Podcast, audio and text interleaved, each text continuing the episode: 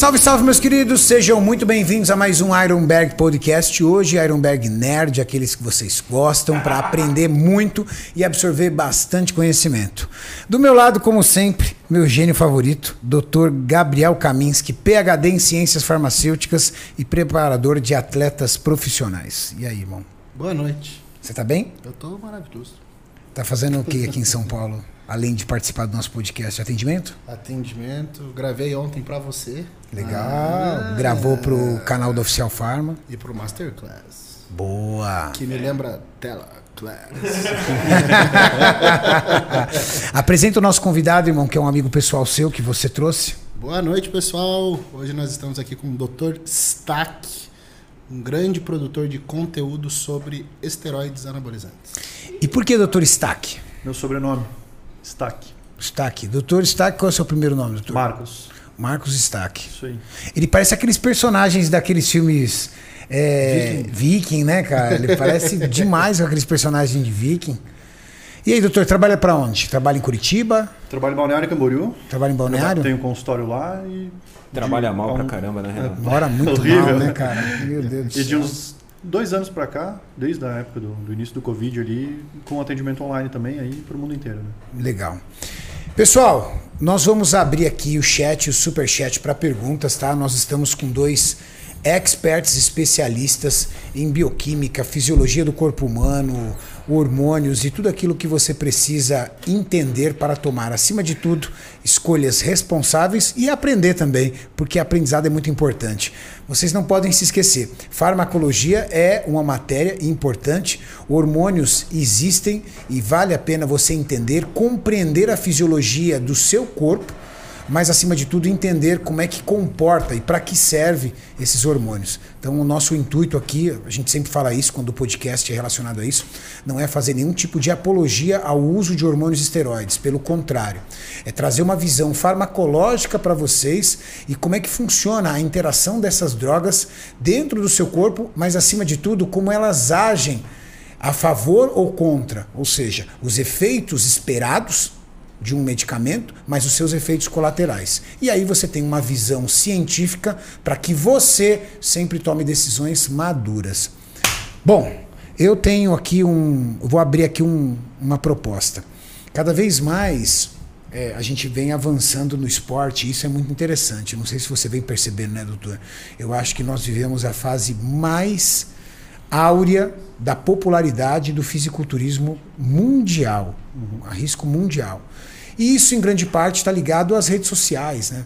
As redes sociais abriram espaço para o bodybuilding que há 20 anos atrás era fechado em algumas revistas, aos quais essas revistas pouquíssimas pessoas conheciam, e fechado ao público que era amante do esporte. Então você tinha que treinar numa academia que tinha algum tipo de cultura do bodybuilding para que você aprendesse sobre bodybuilding e ali você trocasse isso com seus amigos.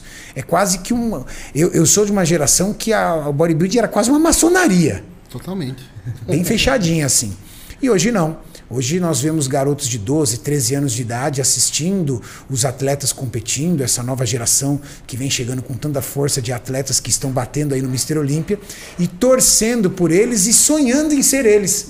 Como isso acontece muito no futebol, no UFC, em outros esportes, não é verdade? É, o que é legal é que, apesar da, de muitos anos terem é, dado fama ao esporte de ah, coisa de drogado, ou coisa de, de, gente sem moral, sem caráter. Quando eu comecei a treinar, coisa de bandido.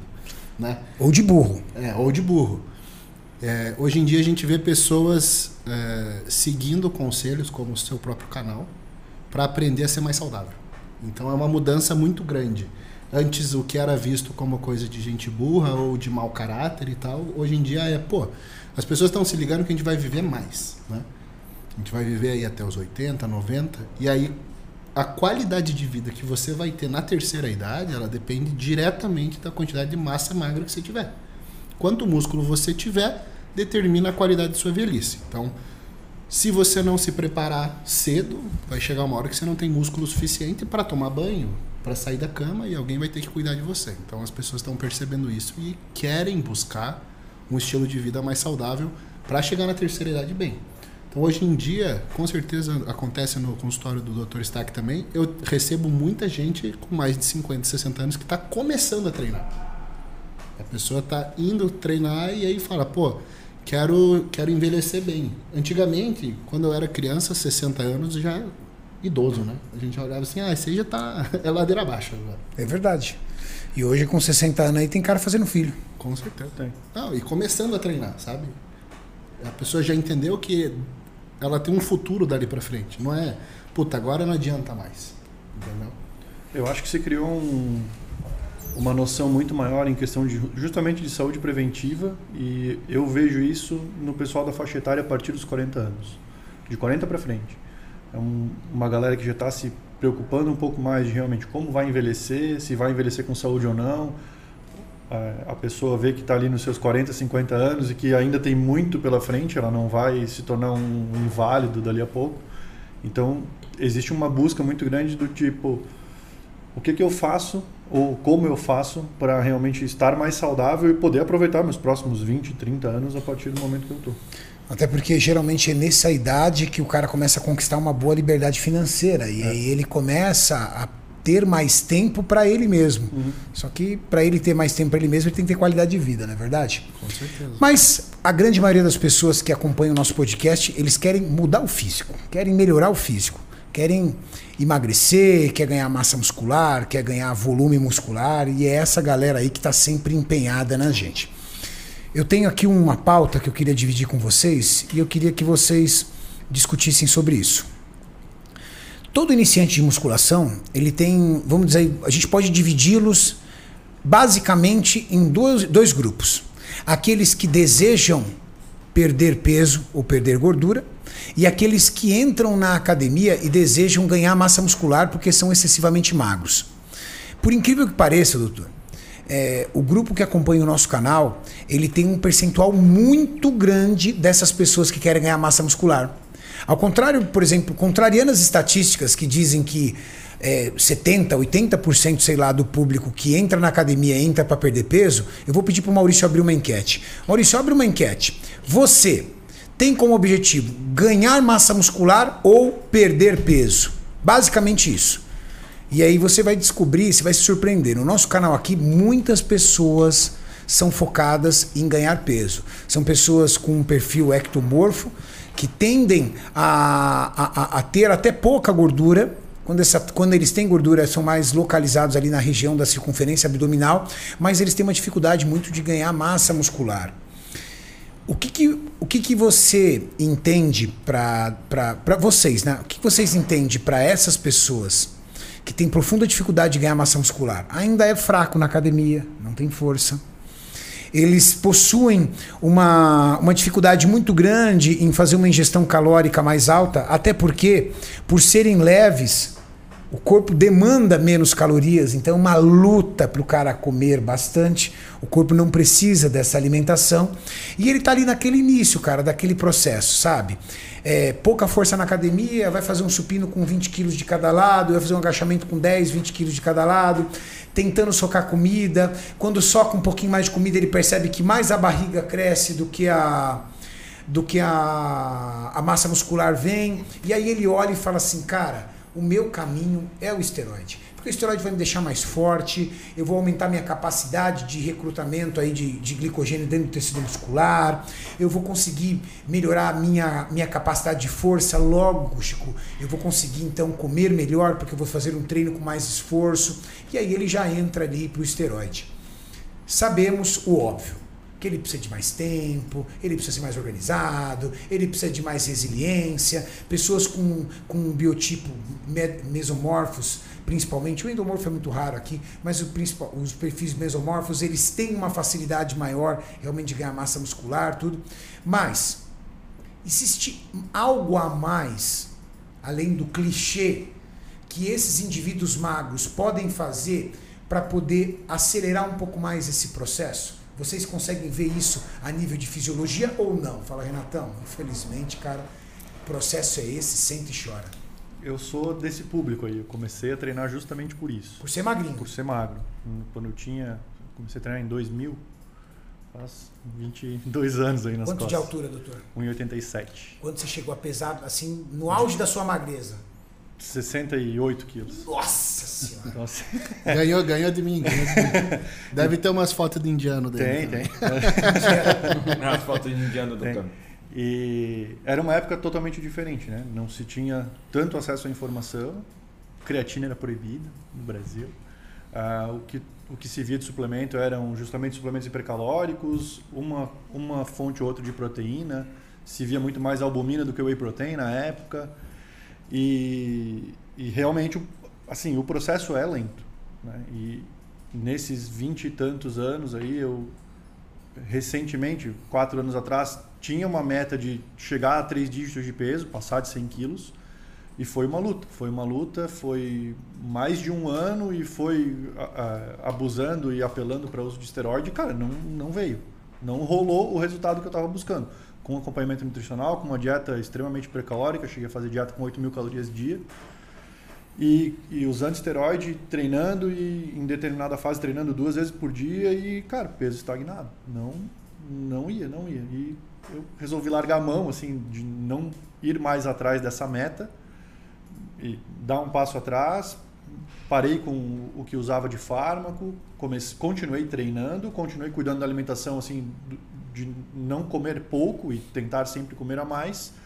E quando eu desencanei daquele objetivo, ele veio. Então, coisa de. Mas eu acho que ele veio porque também era o tempo. É o tempo, é o tempo, exatamente. É demorou tanto Demo- que você desencanou. Exatamente, É. exatamente. E, e tu fica naquela de, pô, tô fazendo tudo certo, tudo teoricamente certo, tô usando tudo que eu tenho de estratégia na minha mão, tenho, tenho conhecimento para isso, tô botando tudo. E, cara, o negócio não vai, pô, que, que tá acontecendo, né? É, na verdade estava indo, né? Tava. Só que demora. Demora. É, o grande problema das pessoas é que elas, elas preferem intensidade do que continuidade. Então é muito comum a gente pegar um paciente e falar, eu fiz tudo por 30 dias. Uhum. Né? É difícil fazer tudo por 10, 15 anos. Essa que é a diferença. Então as pessoas elas são muito intensas e elas desistem muito rápido. Então o cara tenta por seis meses e diz, nunca vou conseguir. Só Mas que- isso é em tudo, cara. Exato, mas O é cara vai pouco aprender tempo. uma língua em três meses, ele desanima. Exato. Porque a pessoa acha que a intensidade do esforço é proporcional ao resultado, mas tem coisa que leva tempo. Que não importa o cara ficar acordado para estudar, não vai fazer diferença no aprendizado dele. Vai até piorar, porque ele não vai dormir bem. Então, tem a questão do tempo e tem uma outra coisa que é complicado. As pessoas têm muito dó de si mesmo. Muito. Tudo é difícil, tudo é dispendioso, tudo é complicado, para mim nada dá certo. Esse cara, ele entra na academia, ele nunca passa da zona de conforto. Então a maioria das pessoas que está matriculada numa academia e vai todo dia, não treina. Porque ela não vai além do que o cérebro dela diz que já tá bom. Quando ela escuta, tá bom, começou a doer, ela para. Então, é só quando a pessoa passa desse estágio e ela aprende, você assiste aí Pumping Iron, e aí o Ar- Arnold fala, ó, quando começar a doer é que começou a transformar teu corpo. Porque você saiu do que você já está acostumado e você está indo além. Então, quando a pessoa aprender a treinar até ela desfalecer, até a exaustão, passando essa fase de dor, é que ela começa a ter resultado. Pouquíssimas pessoas conseguem fazer isso. Em resumo, Ninguém treina. não, não, em resumo não tem nenhum, nenhuma tem forma milagre. de ajudar. Não, não tem fórmula. Mas eu tenho uma sugestão. Tá. Eu acho que, pra- pra galera que tá assistindo aqui, eu queria até dividir com vocês, pra ver se vocês concordam. O cara começou na academia agora. Eu, se eu fosse hoje, dentro de toda a experiência que eu tenho, dos anos vividos no esporte, tudo. Muito. Se eu fosse um indivíduo. Falei alto, desculpa. Muitos. Mentindo você não tá, né? Seu, se meu primeiro campeonato foi em 2002. Quando você começou a treinar, doutor? 2000. Ah, então lascou. Ó, se eu fosse um cara excessivamente magro e eu tivesse profunda dificuldade de ganhar massa muscular, tivesse aí, vai, eu- eu tenho, por exemplo, beirando 1,80 e eu tivesse aí meus 60, 70 quilos, eu investiria um dinheiro a mais, mas eu ia procurar uma academia mais estruturada. Por quê? Eu acho, tá? Na minha opinião, que equipamentos de última geração, esses Hammers, esses equipamentos Cybex, eles ajudam muito você a criar consciência corporal. E aí eu percebo rapidamente a evolução. Por que eu estou te falando isso? Porque a gente está testando aqui em laboratório. Vocês acompanham o Mini Ramon, o menino que eu trouxe do Acre lá? Esse garoto veio para cá, tudo bem, ele tem uma genética absurda, vamos tirar a genética dele de lado, mas vamos entender o que nós fizemos. A gente trouxe esse menino para cá, ele tinha literalmente quatro dias de treino. Ele treinava quatro dias, porque lá ele só fazia calistenia. Barra fixa, paralela, essas coisas. Ele ganhou quantos quilos aqui? 10, Maurício? 10 quilos. Ele ganhou 10 quilos em 45 dias, mais ou menos? Menos? Em um mês ele já bateu 10 Em um quilos. mês ele ganhou 10 quilos. Mas o que, que a gente percebeu aqui? O que que- na verdade, o que a gente percebeu não. O que, que eu coloquei ele para fazer? Falei, olha, você vai ter que. Você vai aprender a treinar conosco, mas quando você não estiver treinando conosco, você vai explorar as máquinas. Porque as máquinas, elas obrigatoriamente te encaixam no movimento quando a máquina é avançada. Você pega uma máquina da Hammer, cara, ela te encaixa no movimento. Você vai fazer um treino de peito, ela, ela obrigatoriamente faz a adução da sua escápula. Você vai colocar uma máquina de ombro, ela encaixa e ela abaixa o seu trapézio obrigatoriamente para fazer uma elevação de ombro. Um moleque ganhou 10 quilos. Claro, foi um conjunto. Ele começou a treinar bem, ele colocou comida, veio a fome e tudo. Tirando esses outros fatores, uma única dica para a pessoa: eu investiria numa academia boa. E paralelamente a esses equipamentos, ele começar a criar consciência corporal e fazer os exercícios de base. Então ele já começar a pegar um professor, professor, eu quero aprender a fazer terra, ver os vídeos e entender como é que se faz terra. Quero aprender a fazer supino. Paulo Musi disse que ficou com um peitoral desse tamanho porque dois anos, da- dos dois primeiros anos da academia dele, ele só fazia supino e agachamento. Então ele fazia supino três vezes por semana. Então aprender a fazer supino e ir treinando nas máquinas. Porque você não tem suporte do profissional de educação física dentro da academia. Cara. Não, é isso que eu ia comentar. O instrutor de sala é, é- é desumano, na verdade. Não dá para você É esperar profissional, né? que ele dê conta dos 50 alunos ao mesmo tempo. E, e se pegar uma academia de rede, eles, eu já ouvi de professor que trabalha lá dentro que eles têm orientação de não incomoda o aluno. Então, assim, se o aluno não pedir a orientação e ele não pedir para ser corrigido, não corrige. Então, uma dica que eu daria é: pegue uma academia, gaste um dinheiro, pague uma, um pouco mais caro, se você tiver condições, claro, mas invista numa academia com uma infraestrutura melhor. Esses equipamentos vão te ajudar com consciência corporal, você vai adquirir mais força, porque são equipamentos que te ajudam a promover ganho de força. É, eu acho legal que você não vai se machucar, na verdade. que o cara fazendo por conta com peso livre é mais fácil. Não dá, é mais fácil de carga não dá. É. Agora, se fosse dar uma dica pro iniciante, eu diria: você não pode fugir do óbvio, do lógico, né? Eu odeio gente que reclama do óbvio. Então, por exemplo, o cara vai fazer medicina, tá na metade do curso, porra, falta três anos ainda. Ai, que saco, não aguento. É muito tempo, seis anos é muito tempo. Alguém cortou meu Não, é que o. Maurício está mexendo lá, ele vai cortar o fone dele. Ah, eu não aguento, é muito chato. Ah, você que escolheu. E aí, o tempo que leva é seis anos, e dependendo da especialidade que você quiser, é mais seis. E acabou, é isso. Não reclame. As pessoas têm que ter a noção do quanto tempo demora para mudar o físico, para não esperar milagre, porque a gente vê as pessoas esperando milagre. Então, o que as pessoas. Eu recebi foto de um, de um garoto esses dias que ele me mandou uma foto do Ramon como objetivo dele em 12 meses de treino. É sério? Não, é sério, eu recebo todo dia. Um dia eu postei, uma mulher colocou o glúteo da Ângela e falou assim: em 50 dias, o que eu posso fazer para ficar parecido? Então, Aí né? aí essa é a expectativa que as pessoas criam. E lógico, quem, quem cria, quem, quem, quem deseja um milagre, vai ter alguém vendendo um milagre. Vai. Sempre vai ter o cara que vai dizer assim, não, em três meses eu consigo fazer você. É só você comprar isso aqui, é só você fazer isso. E vai vender o milagre. Então as pessoas, a gente precisa sempre lembrar quanto tempo leva. Para que a pessoa não desanime e ela fale. Bom, outra coisa, você tem que saber que demora, mas que o tempo passa de qualquer jeito.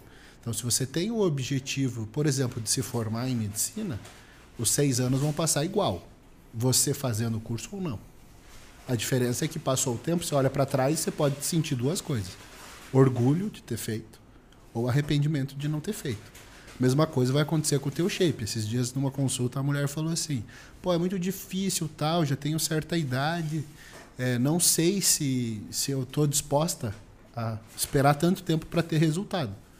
Eu falei para ela, eu falei: "Ó, você pode ter uma certeza, se você não tentar, você vai piorar bem rápido". Então, do que você está hoje é só a piora que tem como solução fácil. Então, a pessoa tem que perceber assim: se eu não tentar chegar perto do corpo que eu gostaria de ter, eu nunca vou ter. Uhum. Vai demorar? Vai, mas o tempo vai passar. Né? Então, você aprende a gostar do treino, aprende a gostar do, do estilo de vida, e aí muda a tua percepção e você atinge um resultado, porque o tempo vai passar de qualquer forma. Tanto no, no pessoal que busca emagrecimento, quanto em quem busca hipertrofia e ganhar peso, ganhar massa muscular, existe uma ânsia muito grande do em quanto tempo eu vou ter o resultado que eu quero. E é uma queixa frequente que eu vejo dentro do consultório. A pessoa chega para fazer uma avaliação, para ver o, que dá para ser feito por ela, tá, mas em quanto tempo eu vou conseguir esse resultado? Quando a gente fala em emagrecimento, até consegue estimar mais ou menos o que vai o quanto poderia ser perdido ao longo de X meses, né? Ah, é uma conta mais simples, digamos, de fazer. Vou fazer déficit calórico, sei de quanto de déficit eu preciso, em tese, para perder um quilo de gordura, multiplico isso pelo, pelo tempo fazendo o déficit, e ó, em tanto tempo é possível ter uma perda de tantos quilos. Na hipertrofia não dá para fazer isso, porque a quantidade de variável ela é muito maior. Não é só o cara ter um superávit calórico, não é só ele ter um, uma, uma boa orientação de treino, porque uma noite mal dormida do cara vai colocar um, uma boa parte do resultado a perder. Uma jacada de fim de semana vai colocar uma semaninha de ah, treino. O uso de anti-inflamatório. Exatamente. Né? Ah, o cara que bebe no final de semana. Fora perfil genético. Né? É, exatamente. Exatamente. Então, é mais difícil, é um público mais difícil de trabalhar, com certeza. É mais difícil do que trabalhar com emagrecimento. E, e é uma galera que, na, no meu ponto de vista, é mais ansiosa por ter o resultado. Mais até quem quer perder peso. Mais do que quem quer perder peso. Porque quem quer perder peso e, e, já tentou várias vezes antes, o cara já sabe que é devagar, ele já sabe que não é de uma hora para outra, que ele não vai perder 10 quilos no, em um mês, né? Existe isso, né? Mas o, a, a, a menina que quer ficar com o glúteo da, da Angela em 50 dias, ela acha que isso é possível. E, e sempre tem alguém dizendo é, que você estão escondendo uma coisa de você uhum. e eu vim re revolucionar o mundo e vou trazer a solução, o segredo do fisiculturismo, que é a canela. E essa galera aí, né? Então as pessoas têm assim, não, eu tenho uma carta na manga aqui que é a solução dos teus problemas. Custa tanto. E uhum. a pessoa vai lá e paga porque ela não quer escutar o que a gente está falando, que demora, que é difícil. Quando você começou a treinar, doutor, é, com quanto tempo de treino você fez o primeiro uso de hormônio? Ah, com bastante tempo. Fazendo no final da faculdade. Final. Quanto tempo você treinou deu, natural? Ah, entre treinar e não treinar, né? O período de eu, de eu começar é, o treino. Da até... hora que você começou a treinar até é, a hora coisa, que você falou assim. Coisa de 10 anos. Caramba. Bastante. Muito bastante, tempo. bastante. E você, Cami? Mostra pra gente como o esteroide não funciona. Nossa. Já mostrei como o GH não funciona. Agora. eu acho que eu tinha uns 5, 6 anos de treino.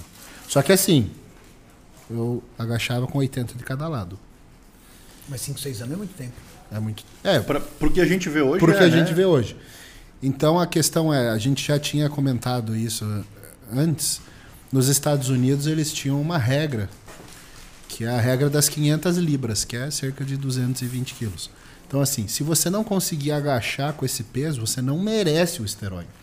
Porque o esteroide ele serve para acelerar a recuperação muscular uhum. de quem treina mais pesado. Então, até colocar 80 quilos de cada lado na barra, você não precisa. Passou disso, você se torna um merecedor. E aí, como nos Estados Unidos é mais difícil ter um dealer para conseguir comprar, os caras esperavam o cara chegar nessas marcas para daí dizer, agora eu te passo o contato para você comprar. Uhum.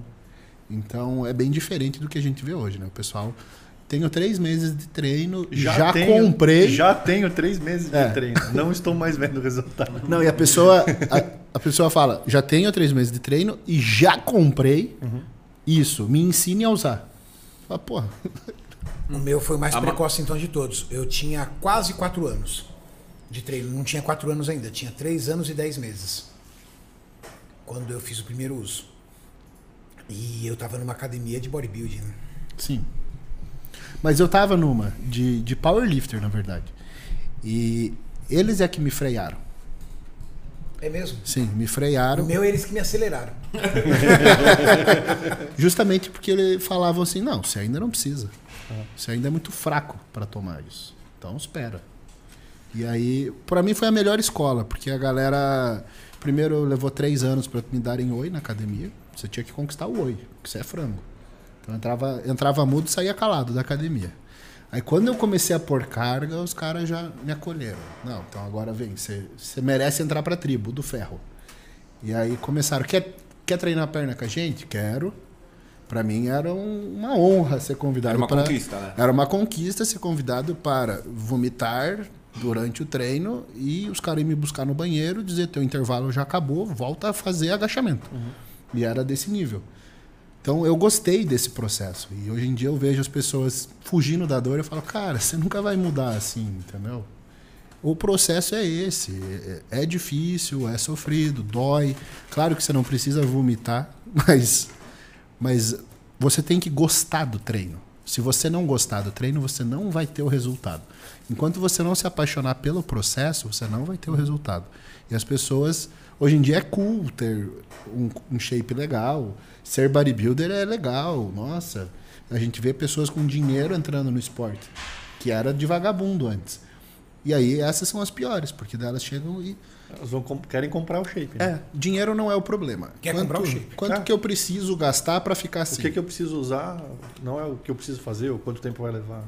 Agora, se dinheiro comprasse shape, o Ronaldo Fenômeno tinha, o Galvão Bueno tinha, Sim. todos tinham. O Romário não tinha feito bariátrica para para deixar de ser gordo. Exato. Então, é, e com, com dinheiro eu acho que é mais difícil ter shape, tá? Porque as tentações são maiores. Então, o cara que tem dinheiro, ele pode todo dia jantar numa churrascaria top. É o cara que se permite mais, né? É. Ele se permite errar mais. Sim. Porque também ele acha que vai resolver tomando um termogênico importado, usando GH. E aí o pessoal que. Você já percebeu que quem fala de GH geralmente é quem nunca usou? Sim. É a galera que romantiza, né? Porra, não, porque se eu tivesse GH, tudo seria de. Irmão, não é. Eu, eu, eu uso, eu uso o caso de um paciente que eu tenho no consultório de exemplo sempre que é falado sobre isso, tanto dentro do consultório quanto em rede social. Eu tenho um menino que é goleiro. Ele, ele treina desde a infância para ser atleta profissional, goleiro. E ele não tinha uma perspectiva de ter uma altura muito boa, porque o pai e a mãe dele são baixos. Então, existe uma condição que é a baixa estatura constitucional, onde fora do Brasil é permitido, é permitido não, é um uso off-label de GH, para estimular o crescimento e estimular a estatura final, começando na idade certa, ali na, na- fase pré-puber e até, até terminar o crescimento. E a gente começou a fazer isso com ele. E a dose ela é calculada pelo peso. Então é um menino que hoje tem 16 anos, ele fez 16 anos agora, mas no último ano ele usava 16 UI de GH por dia, seis vezes por semana. Puta que pariu. Então, assim, é o cara que, se o GH fosse milagre, teria o, o físico diferenciado. E não tem. Assim, é um adolescente normal. Não é o cara que é rasgado. e mais. trincado. Não. E com a, a gente mede, a gente faz calorimetria nos nossos pacientes no consultório. E, cara, ele chegou a ter período ali de estar com a taxa metabólica basal dele em 3.700 calorias por dia.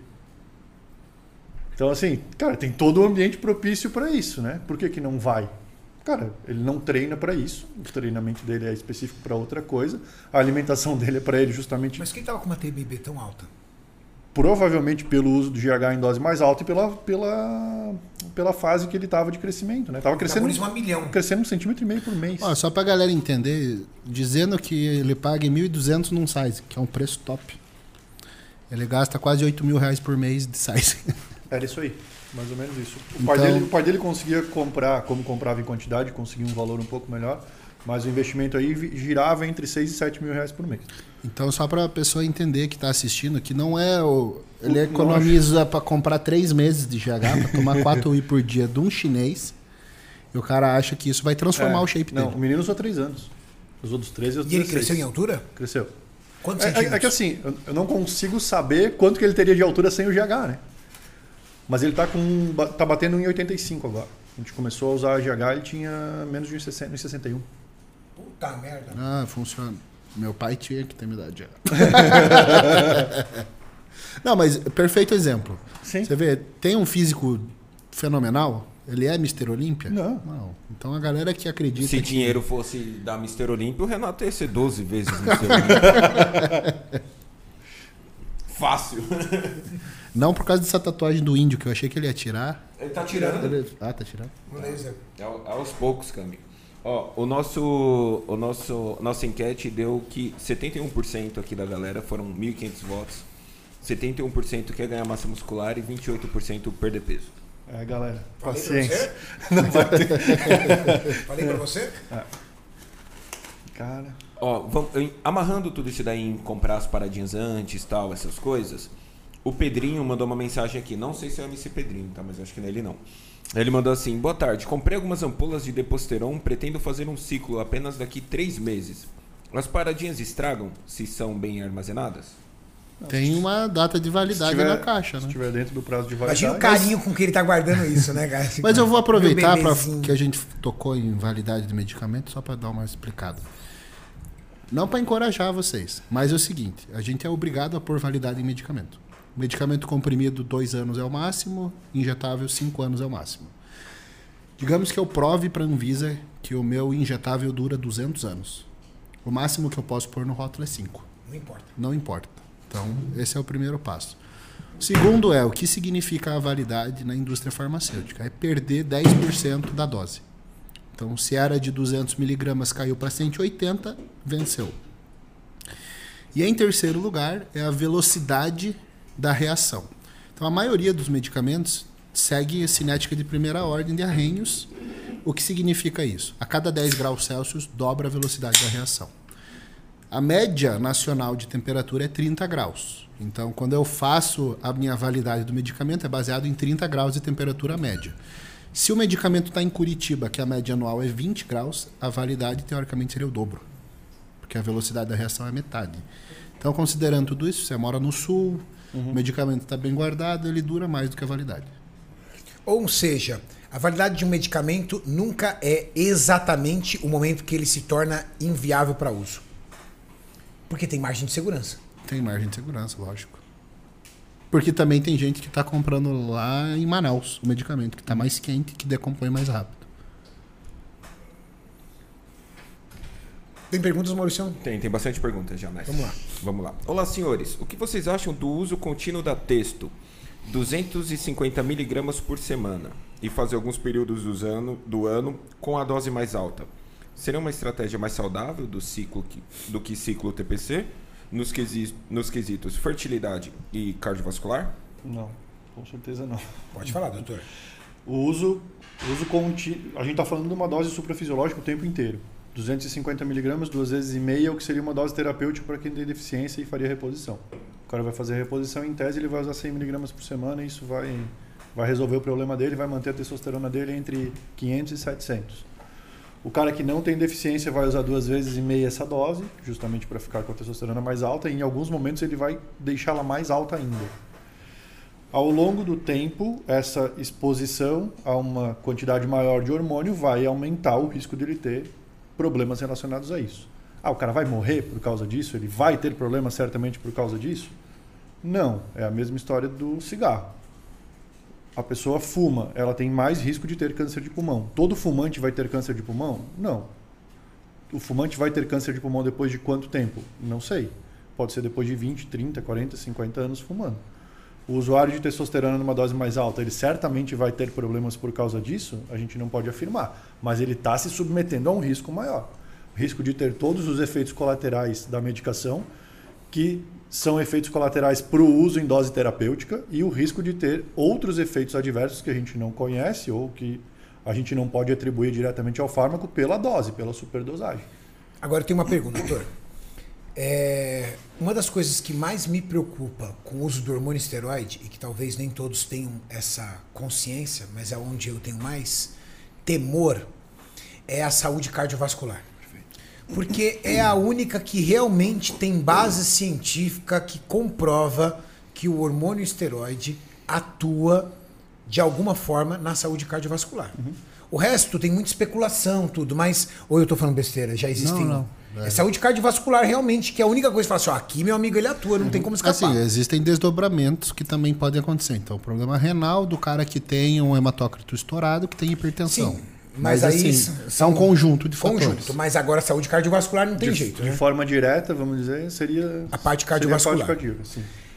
Se uma pessoa fizer uso de hormônio esteroide de forma que ele se mantenha na base fisiológica, o cara, mesmo ele não é um indivíduo com hipogonadismo, mas ele não quer mais, ou talvez ele não seja mais capaz de manter as suas doses fisiológicas. E ele manter uma, o uso de um hormônio exógeno para se manter em até 900 nanogramas por decilitro de sangue, essa saúde cardiovascular dele continua sob risco? É a questão do uso do hormônio exógeno ou é a questão de se manter em bases suprafisiológicas? se manter em bases suprafisiológicas. O que a gente tem de evidência hoje é justamente pegando pessoas que têm deficiência hormonal e fazendo reposição nelas. Ou, por exemplo, em idosos que tenham uma quantidade de testosterona mais baixa o suficiente para trazer sintoma. Não necessariamente abaixo de 200, mas se o cara tiver uma testo limítrofe de 300, 350 e tem sintoma, talvez valeria a pena tratar para eu melhorar essa sintomatologia dele. Nesse público com deficiência hormonal, se eu faço reposição, eu diminuo o risco cardiovascular. É mesmo. O, o- ele ficar em deficiência ou ele ficar em doses altas, ele vai ter o risco aumentado. Ele ficar com a testosterona na- no- dentro do intervalo fisiológico, ele previne doença. Então, texto baixa também tem risco para a saúde risco. vas- cardiovascular. Também tem Tem risco. dislipidemia por texto baixo, inclusive. Sim, exatamente. Explica pra galera. É, colesterol cagado. Texto baixo também gera isso. Inclusive, eu postei um tempo atrás um artigo que avaliou 12 anos de uso de testosterona em obesos. E os que não receberam testosterona tiveram uma piora, enquanto os que receberam testosterona tiveram uma melhora dos colesteróis, do perfil lipídico. Perfeito. Então, em obeso, que você já espera, puto, o cara já tá com um perfil lipídico ruim.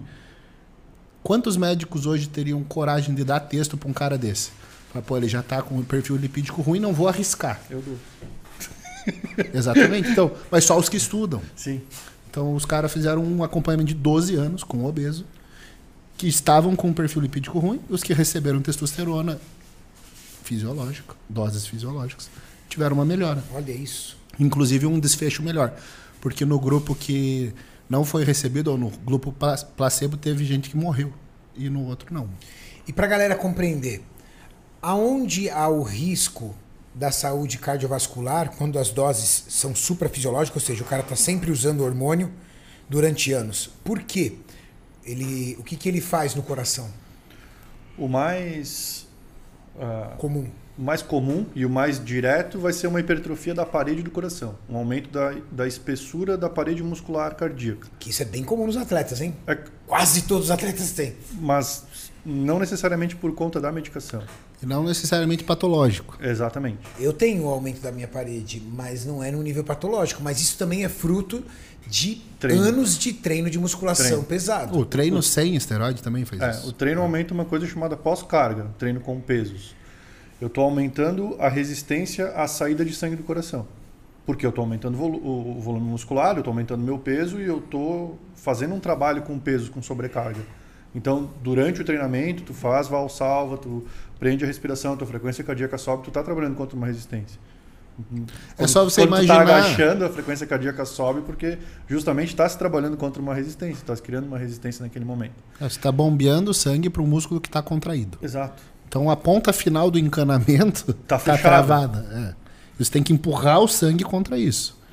Então você vai fazer com que o coração fique mais forte para ter força para empurrar. Isso. E ele fica mais forte hipertrofiando a parede do músculo. E isso é ruim? Não, Não necessariamente. É. Bom, vamos falar sobre a, a relação do cardio com a musculação, né? Então, quando o coração tem essa mudança de conformação de anatomia de espessamento, às vezes você acaba diminuindo a luz, né? O tamanho da câmara cardíaca, né? Então o coração tem uma cavidade, né? essa cavidade vai se encher de sangue para hora que ele bombear o sangue sair.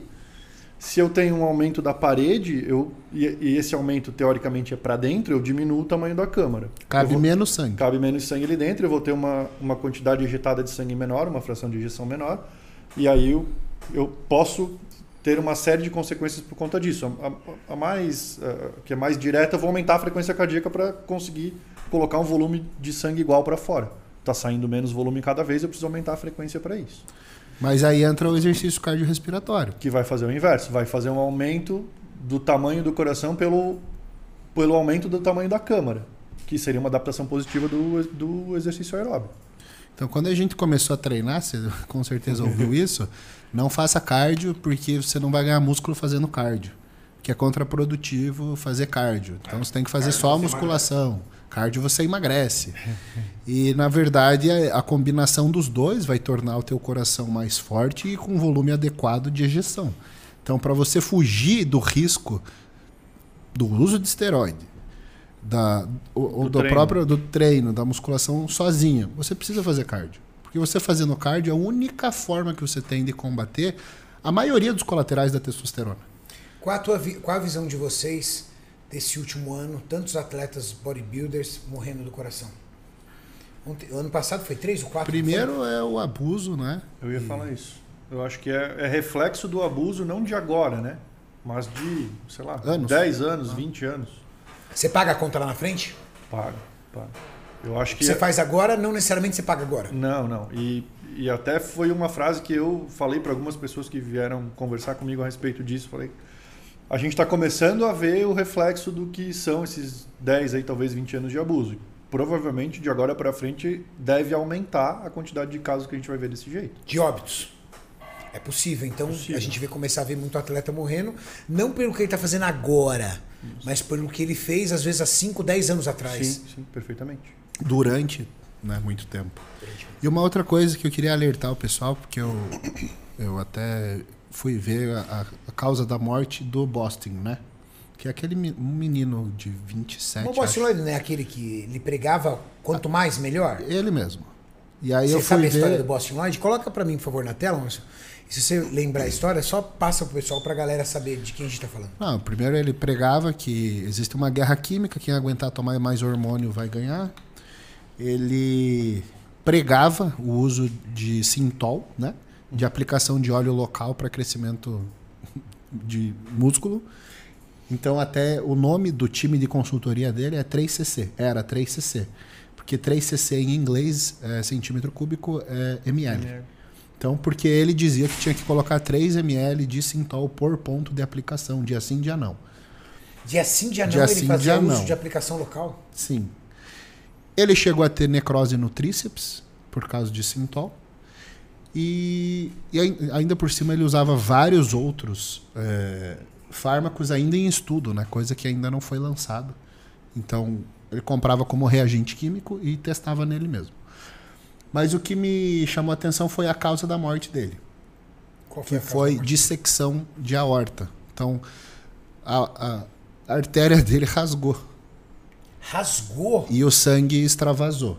Então, assim, a maioria das Ele teve uma vezes. hemorragia interna? Sim, a maioria das vezes que isso acontece é irreversível, o cara morre. né? A menos que é chegue muito né? rápido. É raro. E aí eu fui estudar o que pode causar isso. Falei, porra, isso aí é um negócio meio sério, né? E o que eu consegui achar de, de, de efeito é, na verdade, uma, uma proporção de estradiol muito baixa para testosterona, o que faz com que o cano resseque. Sabe o cano que fica no sol? Que daí você dá uma porrada e quebra. Então é isso que acontece quando a pessoa faz o abuso aí de, de anastrozol, de da, letrozol. da, da artéria dele ressecou? Ressecou. Aqui, quando, Ela enfraquece, perde elasticidade. quando existe essa desproporção com o estrogênio muito baixo e um índice de androgênio muito alto, a gente tem um, um aumento de degradação de alguns tipos de fibra colágena. Por isso que a galera se lesiona. Por isso que um derivado de DHT propicia o cara a ter mais lesão, por exemplo. Não é lesão tendínea, lesão ligamentar. Justamente porque ele está tendo mais degradação de fibra colágena e isso, em tese, vai enfraquecendo, vamos dizer assim, esse tipo de tecido. E vai envolver parede vascular, né? Parte interna da parede vascular. Então aí entra aquelas idiotices que a gente sempre fala aqui.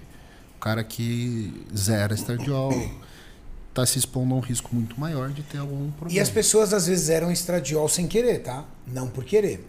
Por exemplo, é, em protocolos engessados de uso de anastrozol e, out- e outros anti-aromatase, pode ser uma combinação perfeita para zerar estradiol, não é, Sim, doutor? Sim. Eu já vi prescrição de médico com um derivado de DHT associado a inibidor de aromatase. Tipo, O- tomando, não, o cara e- tá e tomando estanazolol com um Isso. miligrama por dia de anastrozol. é tipo E isso. põe dutasterida para segurar o cabelo. Pô, o derivado de DHT não vai se converter a, a, a- a estrogênio, ele não vai sofrer ação da aromatase. Então, assim, não, não- Imagina como fica a libido desse cara. Negativa. Não, e, e, infelizmente é comum acontecer isso. Então, cada vez mais a gente vê idiotices desse tipo por falta de conhecimento, né? Por pegar protocolos padrão. Então, o cara pega uma formulação, vai num curso de fim de semana sobre hormônios, daí tem lá, fórmula anticolaterais. Aí o cara pega, anota no caderno, anticolaterais, anticolaterais. E joga Começa tudo a sem saber a função de cada coisa. Então, existe o. Se existe um medicamento, é porque existe uma patologia para ele tratar. Tem gente que precisa de anastrozol? Tem. Tem gente que não precisa? Tem. Como é que você sabe? Primeira coisa, o pessoal manda pergunta na caixinha assim: sem exames. Como saber a dose? Sem exames. Porra, pra caramba, né? o cara não quer gastar 20 reais para fazer o exame de estradiol. E, e é isso que acontece. O pessoal vai no chute. Né? Então, ah, vou tomar dia sim, dia não. Vou tomar todo dia. Aí o cara não sabe o que está acontecendo. E o problema não é o uso pontual. Porque muitas vezes o atleta ele, ele baixa o estradiol pertinho do palco. Para Por tirar uma tempo. Sim, água sim, sim. Por, por semanas. O ruim é o cara que ficou o ano inteiro fazendo esse tipo de Eu coisa. já vi protocolo de atletas o ano inteiro usando anastrazol e hexamestano. Sim, combinado. Combinado. Eu já vi também. Já viu? Já. E assim, protocolo padrão, entendeu? Como se fosse um protetor, junto com o protetor hepático, ele tá tomando isso, entendeu? Porque algumas mulheres, eh, eu vejo alguns coaches ali passando para algumas mulheres, às vezes ela não usa hormônio esteroide, mas ele passa apenas anastrozol para ela. Já viu isso? Já. Eu, eu, eu, eu, eu uma eu já presença vi VIP esses dias, aí o cara virou e falou assim: Ah, tô com. tô- minha esposa tá com o coach fulano de tal, pessoa conhecida, tudo, e ele não passou nada de hormônio para ela, cara. Ela só tá tomando anastrazol. E aí, e eu tava ali, né, conversando. Eu fiquei tentando entender por que ele passou anastrazol para ela sem exame, sem nada, assim, do tipo, ciclo de anastrazol. É que a pessoa acha que o estradiol é vilão, Vilão. que faz celulite e se eu tirar ele do corpo vai melhorar. E isso pode trazer algum efeito colateral para a mulher? Para o homem a gente já Pode. conversou, para a mulher? Pode, pode. O, o primeiro é ela ficar com corpo de homem, Cor- É, exatamente. ela vai ficar reta, Falando em sem estética, quadril, né? sem cintura. Mas pen- pensando no organismo feminino, uma mulher sem estrogênio é uma mulher na menopausa. Então ela tem perda de massa óssea, perda de massa muscular e é, aumento do risco cardiovascular e piora do perfil de colesterol. Pode mexer até no ciclo menstrual dela? Com certeza. Com certeza. Essas meninas que ficam com estradiol baixo, elas param de menstruar, param de ovular, param de menstruar. E não melhora, eu achei. Não. Às É- vezes é- piora. É, é isso, outra coisa também que eu tô vendo muito comum. Os médicos prescrevendo hormônios que, assim, normalmente são injetáveis via oral. Primobolan via oral. Doutor, eu sei que a testosterona via oral, a gente não, não, não faz o menor sentido o uso. Mas a primobolan via oral, ela também não tem a mesma perda no processo de absorção que a testosterona? Ou mais. Ou até mais. Ou mais, né? Sabe de algum estudo de metanolona oral? Não, mas metenolona tem um, um pouco de absorção. Mas- metenolona ainda tem. Mas comparando Mas com perda? injetável, Não, eu tô falando Não, é uma perda- oral versus injetável. Sim, ele- o que ele falou é Ó. o, fármacos é, concebidos para uso injetável e que Tá. a gente assim tem algum conhecimento sobre isso, sendo utilizados para o via oral. E aí É, o médico ele se coisa- destaca, porque ele vira e fala assim, não, eu É consigo diferentão, pra você né? o primobolan via É. oral. Ela, nossa, eu não vou precisar de aplicar nada. Não. É, você vai ter perda de dose. Mas o primobolan ainda é ok. É ok? É ok. Tanto que existe feito via oral. Agora vamos para outros, né? Trembolona Trembolona. oral. É, Mas aí é bem raro. Não, mas Não tem. é. Mas Não, tem, tem e, e- não é. e aí cai naquela, né? Tem, é regulamentado pela Anvisa e, exi- Regulamentado? e existe em farmácia de manipulação. Só precisa de uma receita. Então, a, a grande questão é: ca- cada um defende o seu conselho agora. Aí, Ó. aí eu fico assim tentando entender. Se a- me corrija se eu estiver falando besteira. Do que eu sei, a trembolona, ela, ela foi um ativo que foi não recomendado para uso humano. Não, pelo, mas, pelo puta- nível de efeitos colaterais no sistema nervoso central. A Hexatrembo chegou, Chegou. a ser... Ah, Parabolan tinha na França. Isso. Cortaram de Cortaram porque. Mas por o- que tem na farmácia de manipulação?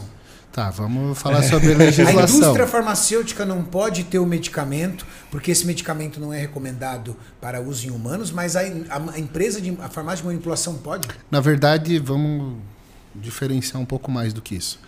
Para a indústria lançar um produto, ela precisa comprovar segurança e eficácia. Só essas duas coisas.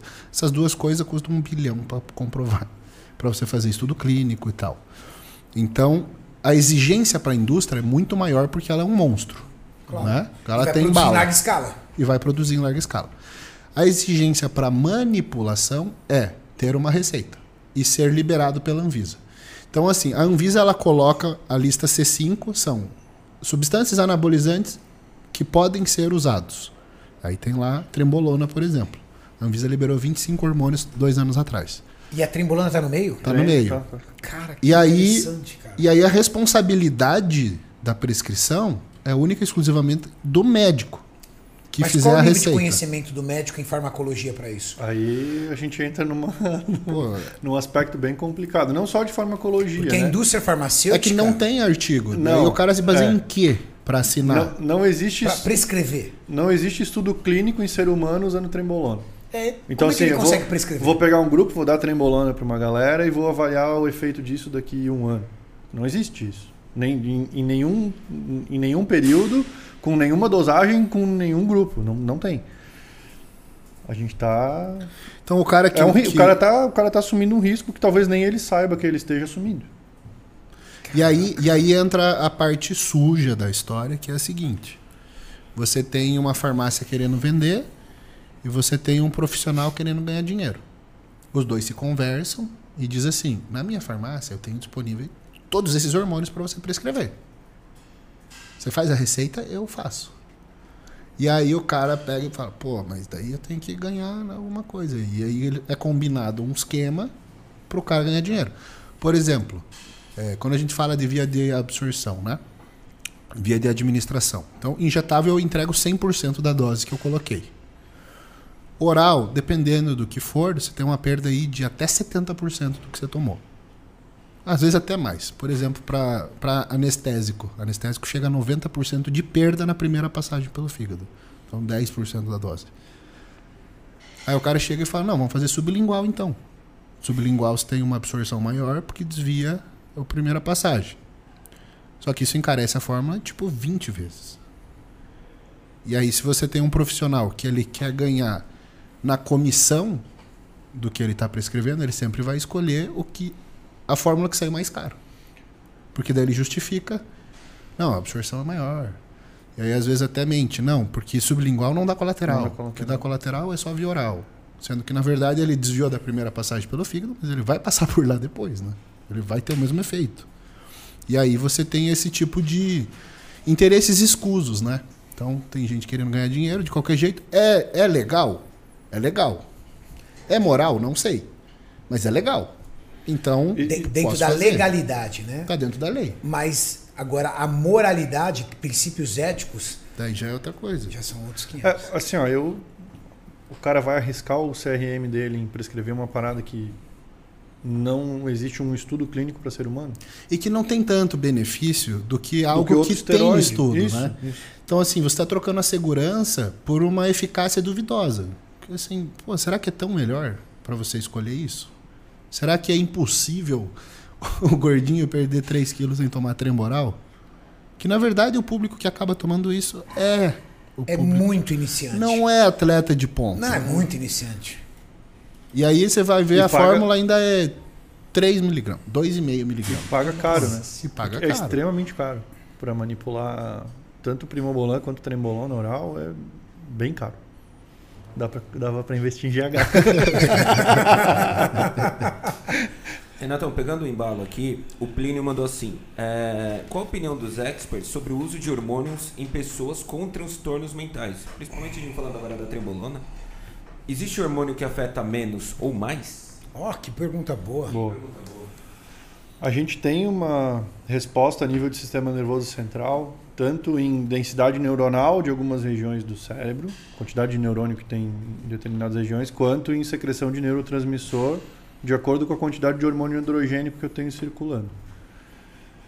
Independente do, do que a gente falar de hormônio, é, ele, ele vai ser um hormônio androgênico, né, do que a gente está falando aqui, de tudo E isso. tem receptor E androgênico Tem no- receptor no androgênico do sistema nervoso central. Ah, os- as medicações que alteram mais, por exemplo, trembolona e boldenona, elas vão fazer mais alteração a nível de neurotransmissor, secreção de, de, de alguns tipos de, de neurotransmissores. Pensando em um indivíduo com alteração de saúde mental, eu já vi pessoa com transtorno bipolar entrar em fase de mania porque tava, não falou que tinha transtorno bipolar e estava usando hormônio. Então, assim, deu aquele estímulo que precisava para o cara entrar em surto psicótico. Existe um risco? Existe. Com, com é, paciente ansioso, com um paciente com transtorno bipolar, existe um risco dele piorar a condição dele. E no depressivo existe o risco de tu dar o estímulo que ele precisa para ele se matar. Nós temos um- uma pessoa que defende isso publicamente por tudo que ele passou, que é o predador, né? O que o predador passou, ele, ele basicamente tentou o suicídio. Você sabe a história do, do predador? Não. Não. É, ele é um atleta com um físico incrível, um potencial genético absurdo. E ali, pelo, pela, por- ele tinha problemas de depressão. E ali, por abuso principalmente de trembolona, ele foi entrando num estado, num estado de uma situação que chegou no momento que ele pulou de um prédio do décimo andar. E não morreu. Graças a Deus ele não morreu. E hoje ele retornou ao esporte, voltou à preparação dele e tudo, mas ele tem absoluta consciência do estado emocional dele, de questões psicológicas. Então ele evita ao máximo substâncias como trembolona, boldenona, substâncias que têm uma atuação mais forte.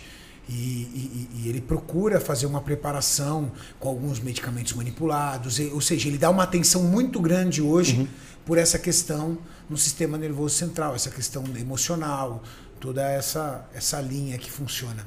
O que a gente tem, tá, de, de literatura sobre substâncias específicas. Então, os progestágenos são piores, os 19-nor, é, nandrolona, trembolona, até neurotóxico. É, e derivados de testosterona são mais para levar para o tipo mania. Então, você pega alotestin, de anabol, eles deixam algumas pessoas mais agressivas. Então, disso é, é o que a gente vê. Agora, o que, que é interessante? Teve um estudo de uso de DECA mais estradiol que demonstrou não haver dano neuronal de DECA mais estradiol. E aí, a, a discussão desse artigo é a seguinte. Na verdade, o que não aromatiza é o que pode dar problema por te levar a um desbalanço Isso. androgênico-estrogênico e seria a falta de estrógeno que leva a esses quadros. Porque o estrogênio tem um efeito protetor em sistema nervoso central e uma das alterações de mulheres na menopausa é justamente a alteração de humor e humor deprimido. E que acaba melhorando com reposição hormonal. Quem usa só testosterona, mas não, não usa nenhum inibidor de aromatase, ele pode mexer com o estradiol dele para baixo? Se ele, Entendeu? Sem, sem usar? Não, eu, eu, por exemplo, grande parte das pessoas que assistem a gente são usuários de hormônio, ele usa testosterona uma vez por semana, uma vez a cada 15 dias.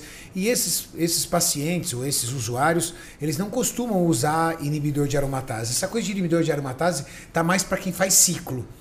O cara recebe o ciclinho dele lá do coach e já o vem com, protetor. os, com o protetor hepático, com os anti-aromatase e tudo tal. Esse cara que só usa hormônio esteroide não, não, não toma nastrazol, hexamestano, letrozol, não toma nada disso. Esse cara, ele, por estar numa base suprafisiológica, ele pode levar o estradiol dele para baixo? Não, vai subir junto. vai subir junto. Vai subir junto. O que pode acontecer é subir de uma forma desproporcional. É, de- Porque a gente tem relatos de pessoas que, pelo uso de testosterona, mesmo em pouca quantidade, uma vez por semana, uma vez a cada 15 dias, e ao longo do tempo aumentando a irritabilidade. Isso seria por conta do DHT, então? Por conta do estímulo androgênico, provavelmente, a nível do sistema nervoso central. É estímulo androgênico. É, É a capacidade que o hormônio androgênico tem de agir no sistema nervoso central. exatamente. Porque Porque é um desbalanço hormonal. Não, porque meio que o cérebro se acostuma com, com aquele nível mais alto de, É, de é- é hormônio. por isso que fim de ciclo dá depressão. Isso. Porque você está acostumado com um estímulo aqui em cima e reduziu. E às vezes a pessoa estava aqui embaixo e ela ficou melhor depois do ciclo. Mas como ela já soube o que está aqui em cima, essa queda causa depressão. É a mesma coisa que você ganhar um milhão de reais por mês e ter um corte de salário para 100 mil. É.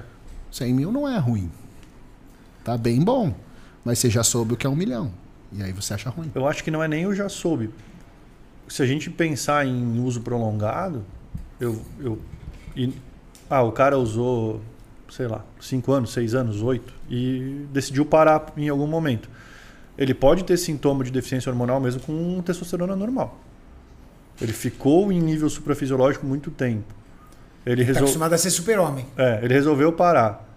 E ele voltou a produzir testosterona naturalmente, ele tem a teste dele lá de 400, 500, mas ele pode ficar sintomático e pode ter sintoma de hipogonadismo mesmo com essa testosterona normal.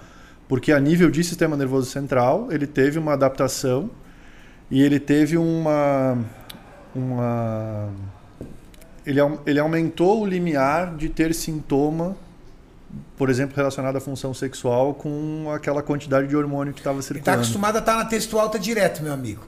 Aí hoje ele tem o desejo de um cara normal, para ele é pouco. É, não é nem isso. É, é- é realmente ele, ele, ele- a pessoa pode ter até disfunção erétil, é, pode ter um problema orgânico por conta disso, porque ficou por muito tempo com testosterona suprafisiológica e no momento que resolveu parar, voltou tudo ao normal, mas o normal para ele não é mais normal. É, porque para ele ter o disparo, Ele precisa de um. ele precisa de uma dose maior.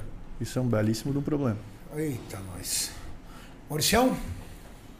Toma um shake pré-treino, trembolona mais Janabol mais Durateston. Tô no caminho? Resultado tá dando. Responde aí, doutor. No Qual caminho. é o shake... Mas qual que é o shake caminho? pré ou pós dele? Pré. Shake pré. Qual é o shake pré-treino do cara? Trembolona, Janabol e Dura. Já treina... Sabe o que eu queria ter? Pergunta pra ele.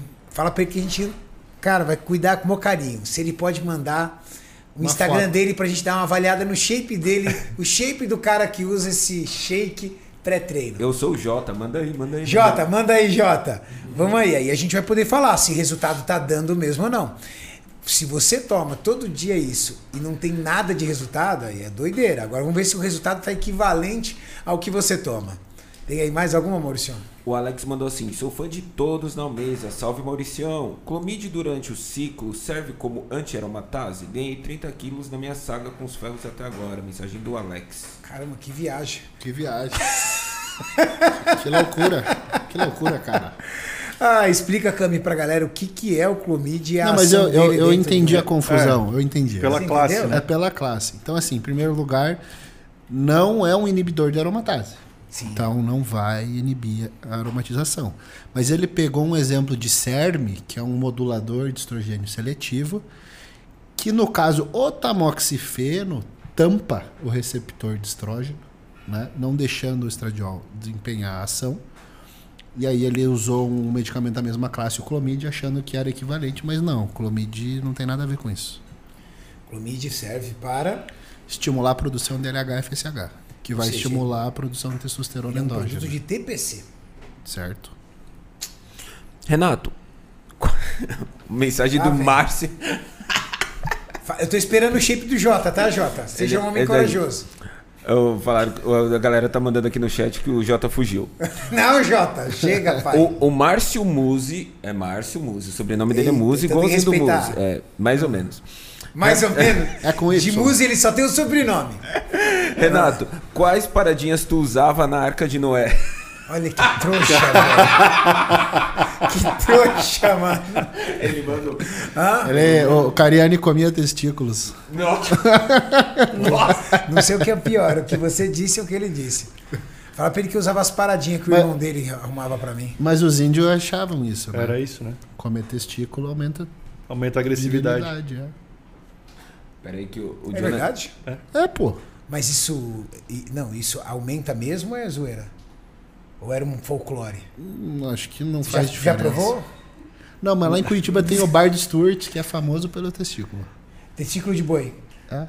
Não, né? De mendigo. De mendigo não, velho. Tô fora testículo de mendigo. Mestres, tem 1,78m, 97 quilos Lá vem a e consulta. 34 anos. Consulta rápida. Consulta. Fiz TRT por hipogonadismo por um ano e meio e parei para tentar ter filhos. Uhum. Como faço para melhorar a texto um pouco? Tenho problema de libido às vezes. Cara, você tem problema de hipogonadismo.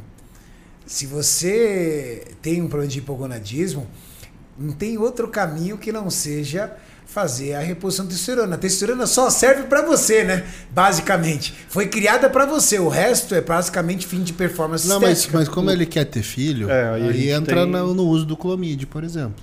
Clomídia, HCG. Sim, mas provavelmente se ele tá querendo ter filho, ele já faz uso desses medicamentos, né? Deveria, Porque né? como é que o indivíduo Mas, vai conseguir ter filhos Mas, se ele não tiver esses Pelo hormônios? que eu entendi, o hipogonadismo dele era por obesidade. Ah, é obesidade? 1,78m, quase 100 quilos. Ele- É, 1,80m, 100 quilos? Não, não, Não, não, é obeso. O máximo que ele é gordinho. Tem que saber a causa desse hipogonadismo, né? E se ele. 34 anos é, é novo. É e novo. se ele está tentando ter filho sendo hipogonádico, provavelmente esses medicamentos, eh, beta, HCG, clomídia, essas coisas, ele deve estar tomando. Se ele tiver um problema no testículo, pensando em causa primária de hipogonadismo, Mecânico, né? provavelmente não vai resolver. Se for um problema de falta de estímulo, aí sim, beleza. Aí eu estimulo o testículo e eu vou, vou voltar a produzir espermatozoide. Só que a mesma medicação que estimula a espermatogênese vai estimular o aumento de testosterona. Na verdade, eu preciso de testosterona intratesticular para ter espermatogênese. Se não tiver, não vai rolar. Pacientes que nem ele, vai muito bem a questão da inseminação artificial, né? Porque aí, com um pequeno estímulo, o- vai lá, você pega um espermatozoide é o suficiente para poder fazer a fecundação. Usa- é, hoje está muito comum aí atletas de fisiculturismo. Mas antes de chegar nisso, é, existe um, Protocolo. é, um, um guideline de tratamento de, que dura até 24 meses de tentativa de estímulo. Que inclusive é interessante falar que existe a, a injeção de testosterona intratesticular, Intratesticular. caso esteja baixo. Nossa Meu Deus! Cara, eu fiz 20 dias, de, eu fiquei dois meses, três meses sem tomar nada. Fiz 20 dias no prim- na primeira etapa é, de tratamento para engravidar. Não deu certo. Fiz mais 20 dias, tá aí a Valentina. Cara, em três meses resolvi. Claro, inseminação artificial. O Edu, por exemplo, não precisou. O Muzi fez o tratamento com ele, eu acho que em três, quatro meses. E se eu te disser que o Pacho a gente nem parou de tomar nada? Só botou HCG. Só botou HCG, ficou em cruise e pronto. É. É porque ex- existe existe Quantos, docu- quantos filhos de quantos filhos de Choriomon tem? Nossa Brasil. senhora, ué, cê- fala sério, ó, Thiago Lins, entendeu? É, é, é, teve filho na preparação. Fa- Fabrício é, Moreira. teve é, filho na preparação. Quem mais? Ramon. Ramon teve filho na preparação. Filhos do Choriomon, meu pai. Em, quando se faz reposição e se quer preservar a fertilidade no indivíduo com, em reposição de testosterona, óbvio, né, dependendo da causa, é possível fazer uso de HCG associado para manter a espermatogênese.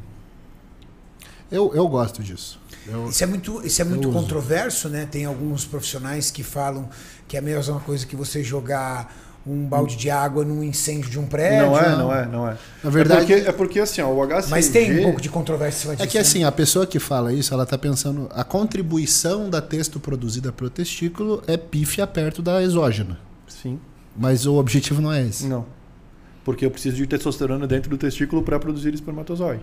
Se o HCG vai fazer o mesmo efeito do LH no testículo, eu estou usando em tese um LH exógeno. Então talvez tenha sido esse o meu segredo, porque a vida inteira eu fiz uso é, periódico de HCG. Então, qual que é a questão? Você não deixa atrofiar. E, e eu gosto dessa linha, porque eu sempre pergunto para atleta, eu falo assim, porque atleta, especialmente atleta, o cara que quer fazer, ah, eu quero ser profissional. Então você já enxerga um caminho de 10 anos de uso de esteroide, por exemplo. Exato. Tá, durante esses 10 anos que o cara vai usar esteroide, se ele ficar sem produzir nada, ele vai ter uma atrofia completa do testículo, que pode levar anos para reverter se um dia ele quiser ter filho. Se reverter. Se reverter. Então, esse é o sujeito que vale a pena fazer o HCG intraciclo. Tem risco de não reverter, doutor? Tem. Tem. risco do cara ficar infértil pro resto da vida? Tem, tem, tem sim. É mesmo. Eu nunca vi, né? Viu? Não. É. O que acontece é que talvez o cara já fosse infértil antes, né? E ele não sabia. Tá. Porque se a gente for pegar aí na realidade do pessoal usando na faixa etária de 20, 20 e poucos anos, se o cara não tiver filhos e ele nunca fez um espermograma, ele não sabe se ele é fértil ou não. Aí ele passou a usar esteroide, aí depois ele ficou infértil. Pô, será que ele já não era antes? Faz Fica, sentido. fica assim, i- isso é, é, é uma dificuldade. Eu atendo muita gente hoje que, que busca acompanhamento para tentar reverter o efeito ou porque usa durante muito tempo e quer parar, ah, não, não tô mais afim, não sou atleta, quero parar de usar. E aí fica com o espermograma alterado, que não melhora, mas eu, pô, eu não tenho um de base para saber como é que era antes. Então eu não sei o quanto eu consigo recuperar ou não.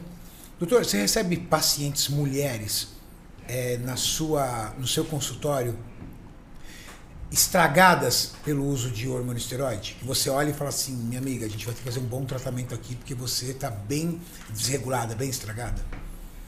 Eu, eu recebo muito mais homens, já tive mulheres, mas é pouco. Eu vejo que talvez pode ser até uma ignorância minha, mas o pessoal tem mais medo de trabalhar com mulheres, pensando em justamente prescrever hormônios, então a mão é um pouco mais leve, diferente do que a gente vê com homens. Então é difícil e, e quando a gente pensa que o esteroide ele vai trazer uma cacetada de colateral, por exemplo, de virilização numa mulher em, em dose alta ou em uso prolongado, geralmente elas param. Elas param antes de, de ter algum, algum problema mais sério. Começou a sair as espinhas. Começou a cair cabelo, já, já começa e tal, não sei o que, vou parar. O homem encara, né? Encara. Encara, encara.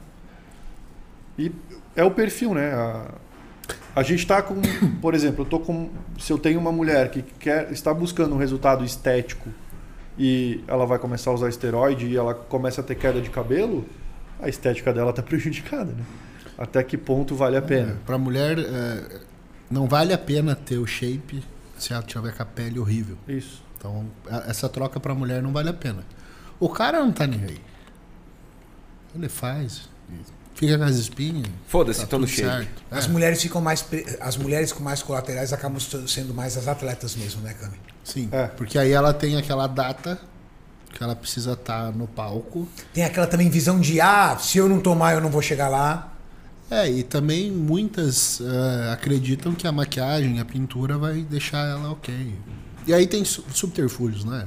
Põe um mega, põe. Então É. ela, ela recorre a essas coisas pra. Porque ela tem uma data para subir no palco. E às vezes a data é o problema, né? Porque a- a- seria a ideia dela desistir dessa preparação, cuidar da saúde, se Pra tratar, fazer uma próxima. fazer uma outra. Você, foi um dos, você é um dos preparadores que mais cuidou de mulheres até hoje no Brasil. Qual foi o protocolo que a pessoa chegou em você, trazendo, ó, eu estava fazendo isso aqui, mais assustador que você viu? Você falou assim, cara, não é possível que esse cara ou essa mulher, essa sua preparadora, esse seu preparador prescreveu isso para você. Mas o senhor olhou e falou assim, não, isso tá sacanagem. 600 miligramas de anantato de testosterona com 10 miligramas de dianabol por dia. Não, peraí, cara. Calma, Vou calma. Engasgar com a minha, barra de proteína. Calma, menina de 16 anos. 600 miligramas por semana. Por semana de anantato testosterona e 10 miligramas por dia de dianabol. Meu Deus do céu, cara. Aguentou quanto tempo? Ela fez uns 3 meses, mas dela já tava muito estragada, a pele. O que que aconteceu muito com ela? estragada. Muita espinha. Só que aí ela não queria tomar menos. Então a pessoa te procura assim, resolve os colateral, porque eu tô tendo resultado? E ela era gigante? Não, pô. Ela queria ser biquíni. Vídeo. Eu ia, falar, eu, ia, eu ia até fazer Eu um comentário sobre isso. Justamente, se, se a gente pega categorias tipo biquíni e wellness, cara, não, não tem sentido tu fazer um excesso de esteroide nessas meninas justamente porque, cara, é um físico muito mais feminino. Se a gente for pegar Sim. as mulheres maiores, aí a gente está falando de outra coisa. A gente está falando de algo que não seria possível sem, sem, o uso. né? Que, que a, a Aquela muscularidade fisiologia não tem como É. atingir sem o uso. não é uma fisiologia feminina. Então, tudo bem, você precisa androgenizar Sim. A, a mulher. Agora, exemplo que clássico, a Amandinha da probiótica virou pró sem tomar nada. É uma baita de uma atleta biquíni. Sério, sem tomar nada? Sim. Então, Caramba. já teve cara. várias meninas que eu preparei sem tomar nada. Teve a Ana Eds, que foi vice-campeã sul-americana wellness, sem tomar nada. A mãe dela chegou na consulta e falou: Ó, eu pago tudo, mas eu não quero que ela use nada. Então, assim, dá pra ir longe sem uso de hormônio, Principalmente na biquíni, né? principalmente na biquíni. Mas, assim, até wellness é possível. Lógico que a maioria tem uma expectativa de shape que não é possível sem esteroide. Porque sem o esteroide é um pouco mais tá fofo. nem. Os caras do chat estão falando que a menina era o Chewbacca aos 16 anos. Eu tento ficar sério. Mas o chat não Meu ajuda. Deus, cara. Não, já Pô, vi essa isso. mulher devia estar supinando. Imagina ela supinando. Essa Já, já vi boa e isso. tato. Já vi uma vez a menina, o primeiro ciclo que passaram pra ela, e dela não fez, e daí ela me procurou pra ser biquíni. também. As Hum, biquíni biquíni são herói nisso. Era 800 de bold por semana. Primeiro ciclo da vida. Meu Deus do céu. 800 miligramas de boldenona. Sem, sem nunca ter tomado nada. assim. Dá mais de 100 miligramas por dia. Então, é, tem, tem gente que não tem medo, né? E o que eu tenho visto muito, que é, para mim é o pior, assim, porque a lógica, a lógica burra. O cara pega uma coisa de homem, corta pela metade e dá pra mulher. Então, por exemplo, é comum eu postar na minha caixinha de perguntas, eu defendo o hemogenin. Né? Certo. Eu acho que ele é eficiente, ele é potente. Com uso racional, ele tem pouco colateral, ok. E aí, como eu falo sobre o hemogenin, as pessoas acham que tá liberado. Que ele é BCA. Que é, tá, pode tomar à vontade. Então, volta e meia chega pra mim na caixinha é, doses do tipo 25 miligramas de hemogenin pra uma menina. Fala, Pô, é coisa pra cacete, é muito. É, já vi também, uma, uma vez uma mulher foi no meu consultório, marcou consulta e chegou. Então, eu tô tomando hemogenin porque o meu médico viu que você gosta e ele passou 40 miligramas de hemogenin. Eu falei, mas eu não vou nem 40 miligramas. Eu não tenho nada a ver com isso aí. Então o cara ele vê assim, às vezes tem gente animal que põe 40 miligramas de oxandrolona para uma mulher, aí o cara ele tá acostumado com o número 40, ele pega e diz assim: "Ah, se o Kaminsky falou que beleza, 40 Já que os dois são hemogenin." bons para a mulher. É, exatamente. Eu já vi 80mg de oxandrolona para menina. Nossa. Que não era nem atleta. E aí ela procura para arrumar o colateral, mas muitas vezes ela tá gostando do efeito e ela não quer parar de tomar. É. Ou- ou tu propõe fazer uma dose mais baixa para ela. Ela, ah, mas eu não vou ter o mesmo efeito. Mas aí tu vê que ela não tá tendo efeito. Então, assim, talvez nem tenha 80 miligramas lá dentro. E tem essa, essa questão também, né? Procedência disso, né? Também tem. Pô, será que não tá subdosado realmente? Renatão, temos na tela o Jota. Mano, Jota, tu é brabo, velho. tu é brabo mesmo. O Jota lançou o shake pré-treino.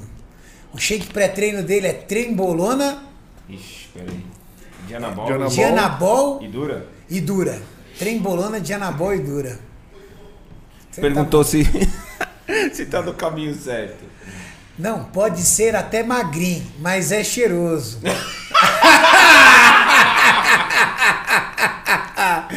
Ai, Ah, mas- Jota, tu mas- é ordinário, Você né? é um Pelo, pelo vídeo não tem cheiro, né? Então não dá nem pra Ah, saber meu se é Deus verdade. do céu. Jota, Jota. Era brincadeira dele. Não tem nada a ver. Tá aí, Com certeza ele não tava tomando. Siga nada. o Jonathan. Porque se ele estiver tomando, meu amigo, fica tranquilo, Jota, que é tudo falso. Não, é, não vai dar colateral Não vai nenhum. dar colateral nenhum. Tamo junto, meu velho. Obrigado pelo carinho aí. Boa. Perguntas, Mauricião? É, o Vitor Hugo mandou assim: O que é cus, cu, cut stack? É, cut stack. Peraí, cut stack. Stack. Tech. É, ele escreveu Ah, stack. ele tá achando que é algum produto Não, não. seu. O que, é, ele colocou assim, É cut is- stack. Ele mandou stack aqui. É, pra que é... é- recomendado e como funciona. Não, é um blendzinho, mas ele acha que esse blendzinho foi feito pelo doutor.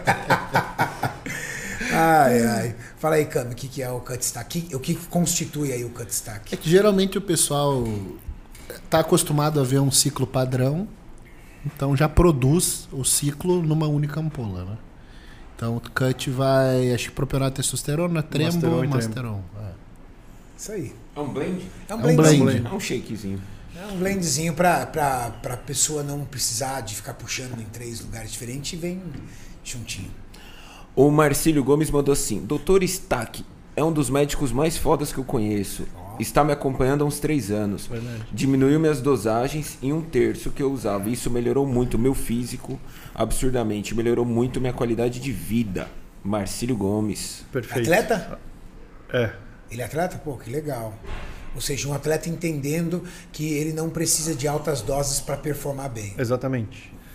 Já tive experi- essa experiência com alguns atletas. Hoje eu não acompanho mais é, tantos atletas assim. É São, são poucos. É, assim, e não é o público de consultório, né? Acaba sendo é bem diferente o, o tipo de trabalho.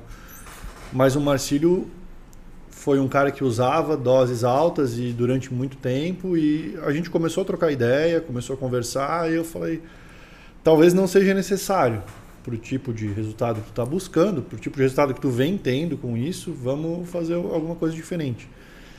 Foi um trabalho meio longo de a gente reduzir dosagens durante alguns bons meses e a gente parou tudo. A gente fez uma boa de uma TPC, ele ficou acho que deu uns oito meses sem usar nada. Ele ficou oito meses treinando De altas dosagens ele ficou Parou. natural. Aí, nesses oito meses, eu tinha feedback dele frequente, assim, então o feedback era estou muito cansado, não recupero mais bem do treinamento, né? Então, assim, não consigo mais ter um bom volume de treino, não consigo mais performar daquele jeito. Falei, não, aguenta e tal, mexe na dieta. Ele é acadêmico de nutrição, então já já ficava mais fácil para mexer na alimentação dele, ele mesmo programava isso.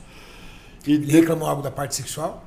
não, no começo sim, no, no, no início da retirada sim, mas depois normalizou. ali, é.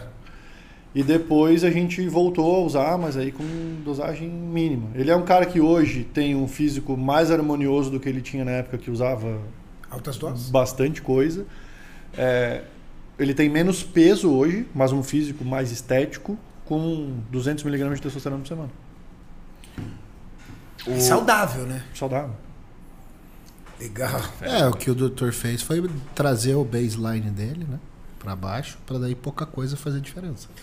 Melhorar que- a sensibilidade dele, seria isso? Só que é difícil. Às vezes é necessário, né? Às vezes o cara tá com doses tão altas que não basta você do dia para noite trocar as doses. Você tem que educar o seu corpo a ter resultados com baixas doses, né?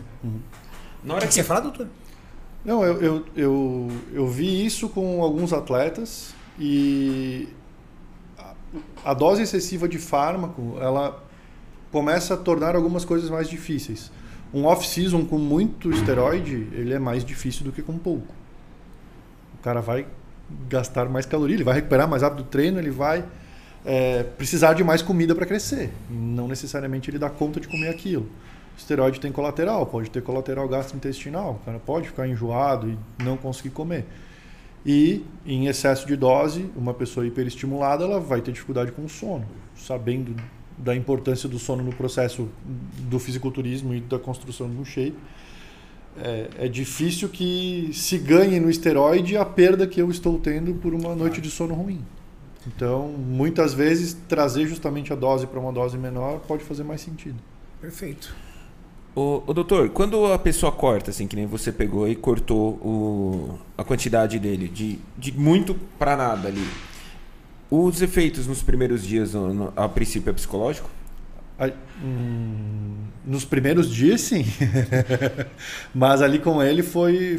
A gente fez. Ele sabia que ele ia parar em algum momento. Eu tinha feito essa proposta para ele. E a gente passou primeiro por trocar as medicações que ele usava para medicação de farmácia, depois para diminuição de dose, depois a Um parada. desmame, não foi de uma vez, Não, né? não. Foram, foram uns quatro, quatro, cinco meses aí nesse processo de diminuir dosagem até parar. E aí na parada fazer uma TPC. Ele tem, e ele tem dificuldade. Ele, pô, ele mora lá no Pará, não chega nada lá, cara. Ele tenta manipular as coisas, não chega, o frete é um absurdo, demora um mês para chegar, então acaba ficando muito limitado, do tipo, vamos fazer uma testosterona transdérmica. Pô, não tem farmácia lá de confiança que faça, não sabe se é bom ou não. Vamos fazer em outro lugar, vai demorar um mês para entregar e vamos cobrar 150 reais de frete. Então acaba limitando algumas coisas, né? Para evitar, por exemplo, um crash hormonal numa TPC, é possível fazer uso de testosterona transdérmica para o cara ficar com um nível dentro do fisiológico e de uma forma que não seja o suficiente para manter o eixo inibido, né? E eu conseguir estimular o eixo. Mas no caso dele ali, ele sofreu um pouquinho sim. Sofreu um pouquinho porque a gente não tinha esses artifícios na mão. O Tony Vilela mandou assim: Fiquei seis anos tentando curar a depressão, nenhum medicamento resolvia. Até que o Dr. Stack me diagnosticou com hipoga- hipogonadismo. Depois que iniciei o tratamento, nunca mais precisei de antidepressivos e psiquiatria. Abraços de Nova York. Vixe. Ó, doutor, salvando vidas. É, mas esse aí foi bem real, cara. Esse aí foi bem real. Em uso de antidepressivo e sem melhora, assim, aquela melhora mais ou menos, né? Ah, cara, estou bem hoje, mas não é 100%. Eu acho que eu poderia estar melhor. Uma testosterona de, sei lá, 180. Mas ele, ele já sabia que ele era hipogonádico? Não. Ele tinha um exame com testosterona baixa, que ele já tinha feito, e ninguém quis tratar isso. Ou falaram pra ele, é normal. Putz. Tá usando antidepressivo, Mas, mas é normal. muito comum. Os né? caras metem antidepressivo pro cara, mas não quer dar uma testosterona pra ele. Mas os cara- Surreal, né, cara? Como se o risco fosse maior da testosterona, Nossa né? senhora, cara. Não, mas é, é normal o cara dar antidepressivo até pra fazer dieta. Então, ah, você não passar fome aqui, toma essa fluoxetina e essa dietinha. Porra, Mas nada de bomba. nada de bom. Ou, ou assim, né, Cami? Não sei se tu deve ver paciente assim também. Ah, tô usando fluoxetina. A pessoa não tem nada, assim, também. Eu, eu uso fluoxetina, eu uso venlafaxina, uso qualquer coisa. Tá, tu usa por quê? Não, porque eu sou ansioso. Tá, tu usa há quanto tempo? Oito anos. Pô, qual o sentido disso? Oito anos. Oito anos usando uma bengala. É, é- é- existem formas de tratar transtorno mental Não, daí com cê, aí fármaco. você investiga o, o quadro da pessoa, né? Como é que tá a tua vida sexual? Inexistente. É? Porque você pega uma fluoxetina, zero libido.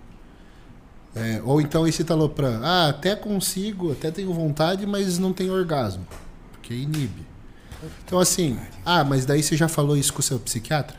Ah, não, mas é que eu ficar depressivo é muito pior do que eu não ter, não ter vida sexual. Porque daí o, o prescritor, às vezes ele tem preguiça de trocar medicação, né? Então aquele momento a pessoa precisou, foi bem prescrito, e aí ele mantém pro resto da vida. A pessoa, na verdade, ela paga a consulta só para pegar receita. Vai lá, pega a receita e vai na farmácia. Vai lá, pega a receita. Agora imagina, por exemplo, é uma mulher, começa a tomar a fluoxetina direto, e aí a libido dela vai embora, e aí uma hora ela dá uma desculpa pro marido, outra hora ela vai e o marido percebe que o, o chicote só tá bom pra ele, pra ela ela tá ali mais ou menos. O cara extremamente saudável, ela não trata isso. Passa um ano, passa dois, passa três, aí por algum motivo isso desgasta o relacionamento, se separa, como é que ela fica pior ainda? Aumenta a dose. É. Aumenta a dose. Ou troca o medicamento, coloca mais um mais, um mais Ah, põe- forte. Põe um Rivotril junto para dormir. Isso, Pronto. bota o Rivotril junto pra dormir. Entendeu? Mas isso é normal. Esse que é o problema. É um círculo Porque a pessoa não investigou a causa da depressão. Então, qual que era a causa da depressão? Era hipogonadismo. Então, o remédio não é. Não adianta aumentar a dopamina, por exemplo. Tem que dar testosterona, que também é neurotransmissor. você tá dando uma muleta pra pessoa. Mas peraí, cara. Será que não tem conserto a tua perna? Uhum. Vamos arrumar a tua perna. Pô, arrumei minha perna. Não, é mais fácil dar muleta do que arrumar a perna. Boa. Mas é, que a Mais ou menos muleta, isso, né, doutor? mas é que a muleta eu vendo todo mês. É. A perna o cara não volta mais. Exato. Então tem gente, infelizmente, que pensa assim. Tem profissionais e profissionais. né? Como é que vocês estão vendo essa sensação absurda dos análogos de GLP-1? O combo, né? Nossa, O mas tá combo. demais, cara. Sim. Eu, meus amigos, assim, pessoas que não o são da Betão área, tá magrelo. Eu vi no Instagram. O Beto tá com a cabeça desse tamanho, só de Tá a Ozempic. cabeça do Beto aqui, daqui a pouco você vê passando ali, ó. Boris, pega a foto dele de modelo da Ironberg, coloca aqui pra gente Puta, pra mostrar. Os caras fizeram uma figurinha do Beto e escreveram assim, ó, tô sem cabeça pra isso. E ele com a cabeça desse tamanho. Mostra a foto e mostra a figurinha, Beto. O Beto é viciado em Ozempic, cara. Aqui, doutor, também. Come aqui a nossa barrinha de napolitana aqui, que é top. Pera. Vou pegar aqui. O Beto é viciado em Ozempic. Ele fica sem a mulher dele, mas ele não fica sem o Ozempic. Tá demais. Ô, meus amigos que não são da área, eu tenho muitos amigos meus. Da, Empresário. da- é, exatamente, empresário. Cara, e os caras são coroa, tudo já, 50, 60 anos de idade. Pô, preciso perder essa barriga. Vai no médico, o médico, pau. Aí tô conversando, ah, tô tomando Ozempic, ah, tô tomando Saxenda, ah, tô tomando Trulicity. Eu falei, meu Deus, os médicos todos estão prescrevendo análogos de LP1. O, o Trulist é horrível para perda de peso. É Você muito acha? ruim. É, doutor. Não, não acho, eu tenho certeza, ele é muito ruim. Dos análogos de LP1, ele é o que tem o, tem o, a- a- o pior desempenho pensando em emagrecimento. Por quê? Assim, é Por que- característica do fármaco. Ah, tá, ele- apesar de ele ser, perde- é o que serem menos da mesma... perde peso, dizer. É, apesar de serem todos da mesma classe, o Ozempic é o... Na verdade, não, é o Ozempic que é o melhor, né? É o Igov que ainda não tem no Brasil. Ah, é? É, porque... O... Olha o tamanho da cabeça da criança, vai. Ele tá parecendo aqueles mini crack, lembra Mini do crack. Parece um mini crack, velho. Mano, é só a cabeça, velho. Meu, mas olha o tamanho da cabeça do Beto, cara. Parece uma montagem. Põe a figurinha aí, Maurício. Cara, mas foi, foi bastante peso, hein? Foi, cara. O Ozempic acabou com a vida do Beto, porque levou gordura, levou massa muscular, só não levou a cabeça. Assim, antes de demonizar né, o fármaco, eles existem para tratar doença. Né? Olha lá, que os caras fizeram a figurinha. Tô sem cabeça. Eu salvei. Aí às vezes algum amigo meu chega pra mim, Renato, quanto é que tá a situação do dólar nesse produto? Eu mando, ah, mano, tô sem cabeça pra isso. Manda o betão pra ele. Não vou, esse, eu não vou colocar aqui, Renato, Ah. na tela o Instagram do Beto, tá? Não, não põe não. Não, não. Não põe não. Coitado. E aí, Beto. vamos lá. Betão Underline Aro. Tô sem cabeça. Não, mas assim, antes de demonizar, né, o fármaco ele, ele é feito para pessoas doentes, tá? Que tem patologia. Então ele é um, é um milagre aí para obesidade, por exemplo. Tá. Qual que é o problema? É a pessoa que não tem uma doença e usa o fármaco como uma muleta do tipo, ao invés dela transformar os hábitos alimentares dela, né, que é o que vai dar resultado a longo prazo, faz assim, fica um mês sem tomar, come tudo o que quiser, engordei. Aí usa o fármaco, emagrece de novo, porque fica, na verdade, a maior parte do emagrecimento é por enjoo. O cara fica enjoado e não come. Não é porque ele perdeu vontade de comer pudim. É porque ele come e vomita, E passa o mal. problema, né? O cara não consegue bater proteína, cara. Porque fica. A pior coisa quando você toma isso é comer proteína. Porque a única coisa que ainda desce é doce. Uhum. O problema é que, na minha opinião, por ele ser um análogo de GLP-1, não é uma boa ideia ficar comendo doce. Porque ele é um produto para tratamento de diabetes. Isso. O, o que se viu é que a galera que usava o- os análogos de LP1 perdia mais peso, né? Os diabéticos nos estudos. Então, vamos tentar usar para perder peso. Funcionou muito bem. Muito bem. Quando a gente fala em semaglutida, que é o Ozempic e o Igov agora, o, o maior estudo, que é de 68 semanas, com 2,4 miligramas por semana, viu uma perda média de peso de 15% em um ano e três meses. Um ano e 68 semanas, é, eu acho que dá um ano É, e três um e meses. pouco. A perda média de 15% de peso corporal total. É a medicação mais promissora e mais eficaz para tratamento de obesidade que já inventaram na face da Terra. É Porque mesmo. as outras eram coisa de 5%, 6%, 7%. A gente tem uma que tem 15% de perda média. E mexia Com, muito com o sistema nervoso central os outros. com né? pacientes no grupo tratado chegando a perder 25%. Então 15% foi a média, mas a perda é bem interessante.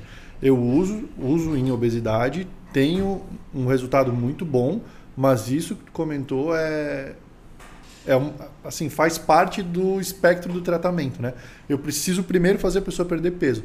Chega num ponto que o peso não desce mais, a gordura não desce mais, eu preciso fazer ela começar a ganhar massa muscular. E aí eu tiro o Ozempic, sou obrigado a fazer o desmame, interrompo, paro para a pessoa poder voltar a comer um pouco mais e conseguir treinar para voltar a ganhar massa magra. E a pessoa que vem usando o Zempic, o ideal é que ela faça um desmame, então. Eu prefiro não fazer. interrompa de uma vez. Não existe essa informação na bula, Tá. mas eu faço.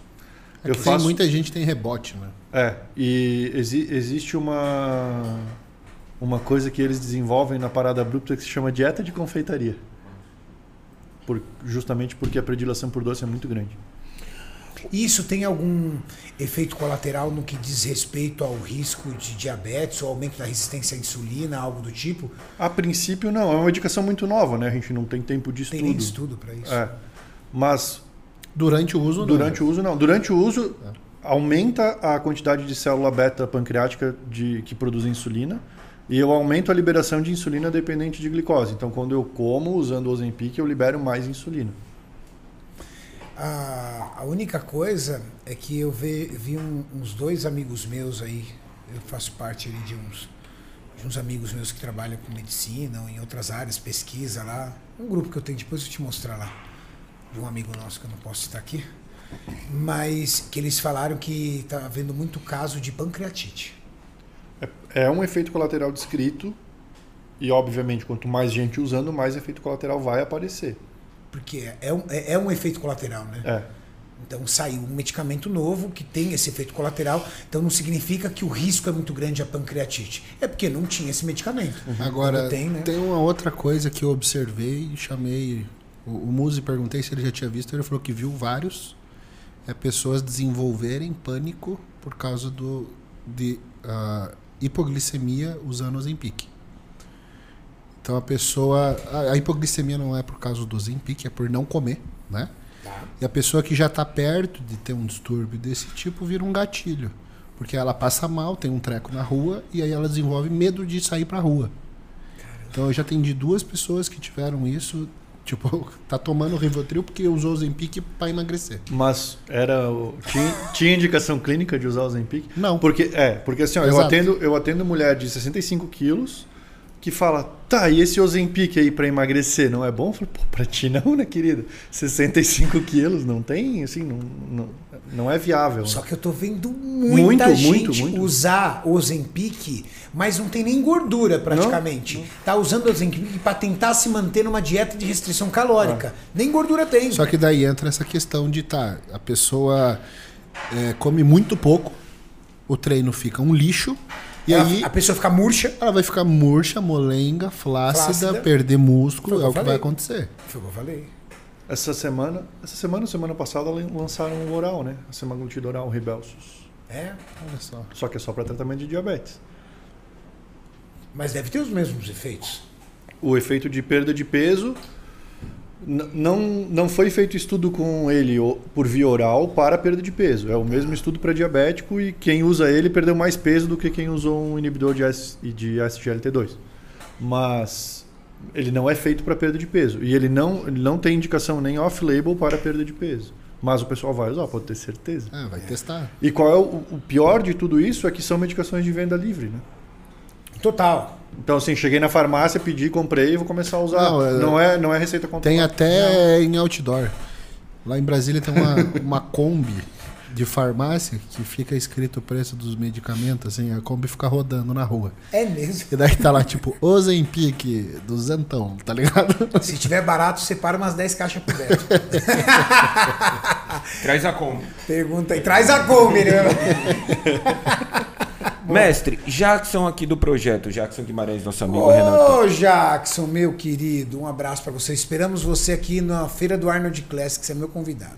Menos 20 quilos de gordura e mais 14 quilos de massa em um ano. Fera. Feito com dobras com Nutri. Como saber se eu cheguei no meu limite natural? A texto dele está em 330. Cara, eu, eu vou, eu vou dar meu, minha observação, aí eu vou pedir pra vocês darem de vocês. É, o limite natural, na minha opinião, está muito ligado ao que você pretende para o seu corpo. Se você pretende ser um atleta de fisiculturismo, aí sim você tem que estudar e prever um limite é, natural. Agora, se você é um cara que não pretende ser um atleta de fisiculturismo, mas pretende ter um físico estético, o seu não existe um limite natural. O que existe é maturidade muscular. Você vai ganhando profundidade de corte, separação muscular, desenho, trabalhando pontos fracos, né? Então, pô, meu peitoral ainda não é bom, então vamos treinar mais peitoral. Agora meu peitoral ficou bom, então vamos treinar mais costas. Eu acho que o limite natural, pelo menos na minha opinião, tá ligado a onde você quer chegar. Se você quer chegar em alta performance, realmente vai chegar um momento que não vai ter jeito, você vai ter que optar pelo hormônio esteroide, porque senão você não vai ser um atleta competitivo. Agora, se você está pensando em ter shape, Renato, eu quero ter shape. Tá, rapidamente, isso, rapidamente. Você vai ter que partir pro hormônio esteroide, não vai adiantar eu falar pra você que você vai conseguir rapidinho o shape. Renato, eu não tenho pressa, mas eu quero shape. Então, cara, você vai conseguir o shape sem hormônio esteroide. Sua opinião sobre isso depois do Dr. Stack. Para mim, o limite natural seria diferenciar entre ser humano e não ser humano. Então, o cara que só quer ter um shape estético, ele não precisa sair do limite natural. Quebrar o limite natural é para deixar a humanidade para trás. Então, você quer ter 120 quilos seco. Aí você precisa usar um fármaco, porque naturalmente é impossível você alcançar isso. Diferente disso, eu não vejo como o limite natural ser um problema. entendeu? Exato. Até porque dificilmente vai ser um limite assim que dali não vai passar, né? Ah, o cara vai ganhar seu um quilinho de massa muscular por ano, não 14. Mas aí pensa, pensa isso numa pessoa que já está treinando há 10 anos e já tem seus 100 quilos, ela vai passar mais um ano treinando para ganhar um mísero quilo. Para ela, ela está no limite natural dela, né? Não, não, não desenvolve mais, na verdade desenvolve, mas é extremamente lento. Não, e aí você começa a trabalhar não peso, né? Como Isso. o Renato falou. É, densidade. Densidade. Composição corporal. Exato. Estética, né? Estética propriamente dita. Vamos lá, que tem bastante perguntinhas aqui. O Hector Pacheco mandou uma pergunta que eu acho que é muito específica, mas vamos lá. Qual a diferença do organismo de um adulto que possui baço duplo? Preciso alterar algo no meu treino e eu, eu tenho alguma desvantagem? Caramba. Eu Não, a nunca princípio- nem ouvi A princípio, não. É o. Nem sabia que dava pra ter baço duplo. Eu queria ter Tem que- dois fígados. Tem que.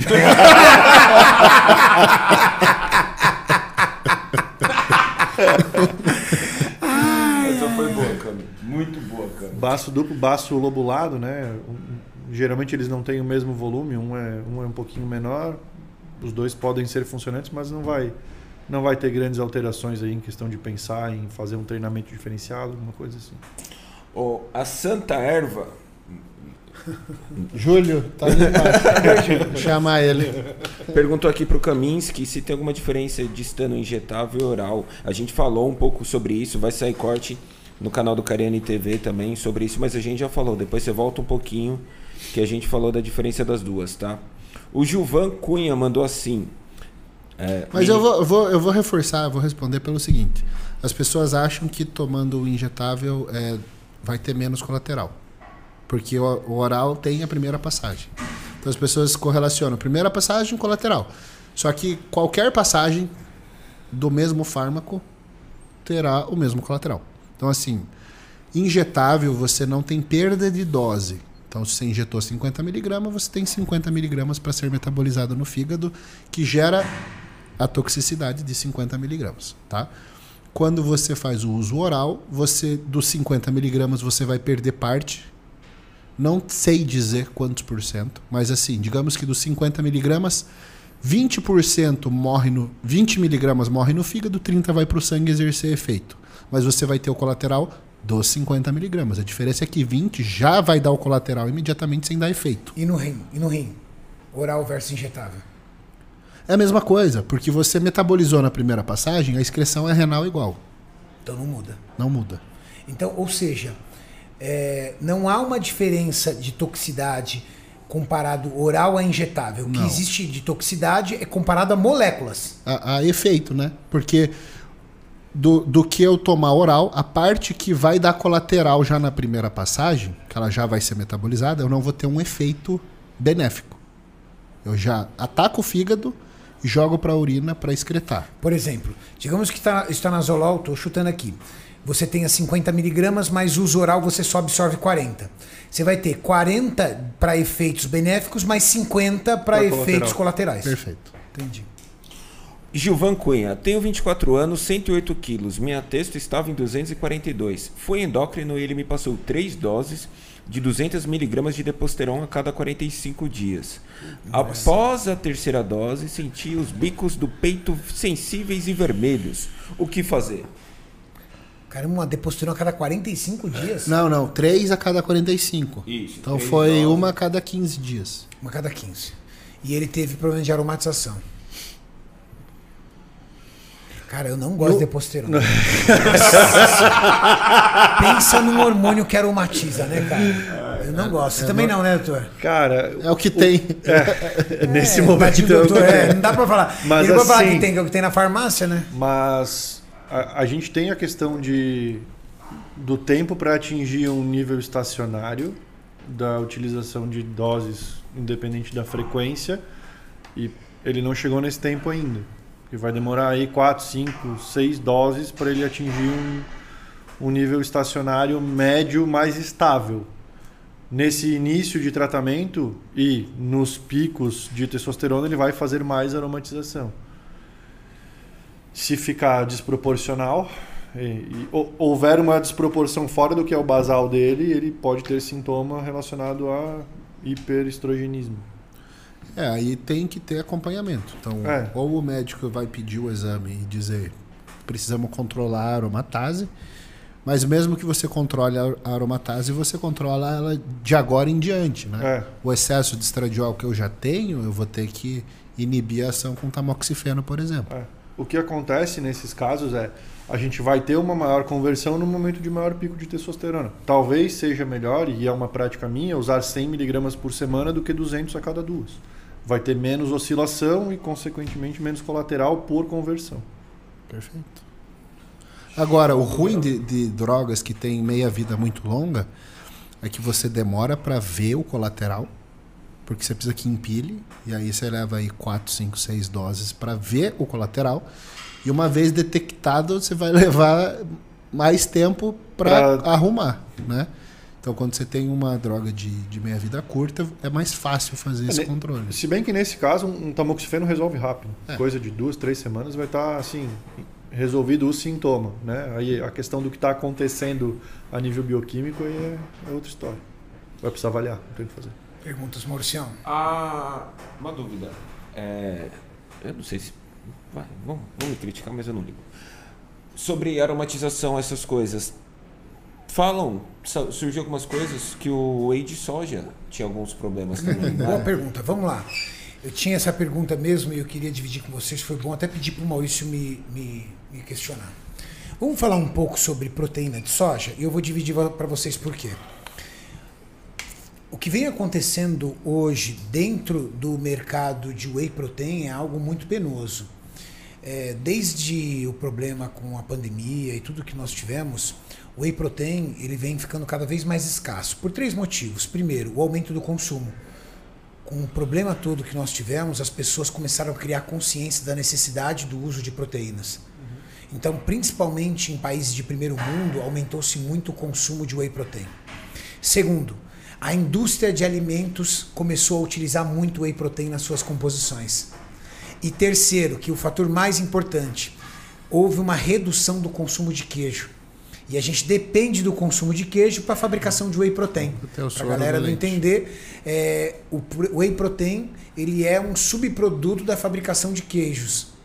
E a, a, a redução do consumo de queijo no planeta faz com que há uma redução da matéria-prima do soro do leite, que é a base para a filtração e fabricação do whey protein. Veganos.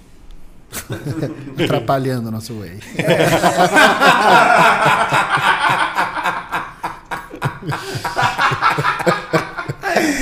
Ai, ai. Em cima disso, é, eu gostaria de dividir com vocês. Se você pegar e fizer um estudo ali, rápido ali, uma análise rápida da proteína da soja, ela é uma proteína de alto valor biológico. Se você pegar a graduação, pega, põe, põe aí para mim, Mauricião, por favor. Valor biológico da proteína de soja. Você vai ver que ela é alta. Ela tem uma boa carga de aminoácidos essenciais. Ela tem um, um- um- um Das, processo das de vegetais é a melhor. É a melhor. Só que, cara, criou-se um mito tão absurdo sobre proteína de soja que de alguns anos, de uns 10 anos pra cá, a maioria das pessoas elas têm pavor. Pavor. Olha lá, a proteína de soja 74. Agora coloca aí valor biológico do leite. Da, Acho que tem uma tabela aí. tem uma tabela aí? Aí, Olha lá, ó, olha lá, ó. Olha o do frango, 79. Olha da soja.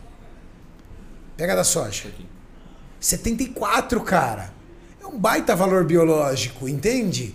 Olha, olha, olha da carne, 80. Olha da proteína da soja, 74. Se você pegar do feijão, que muitas pessoas defendem a proteína do feijão, a proteína do feijão é 49, a proteína do arroz é 59. A da soja é muito superior. Como o Cami disse, é a proteína mais superior entre as proteínas vegetais e ela não fica tão distante das proteínas animais. E valor biológico, pessoal, é uma forma de você medir a qualidade da proteína, tá? Mas criou-se um- uma repulsa sobre a proteína de soja. E é uma repulsa totalmente coberta por mitos e falácias. Alguns pontos.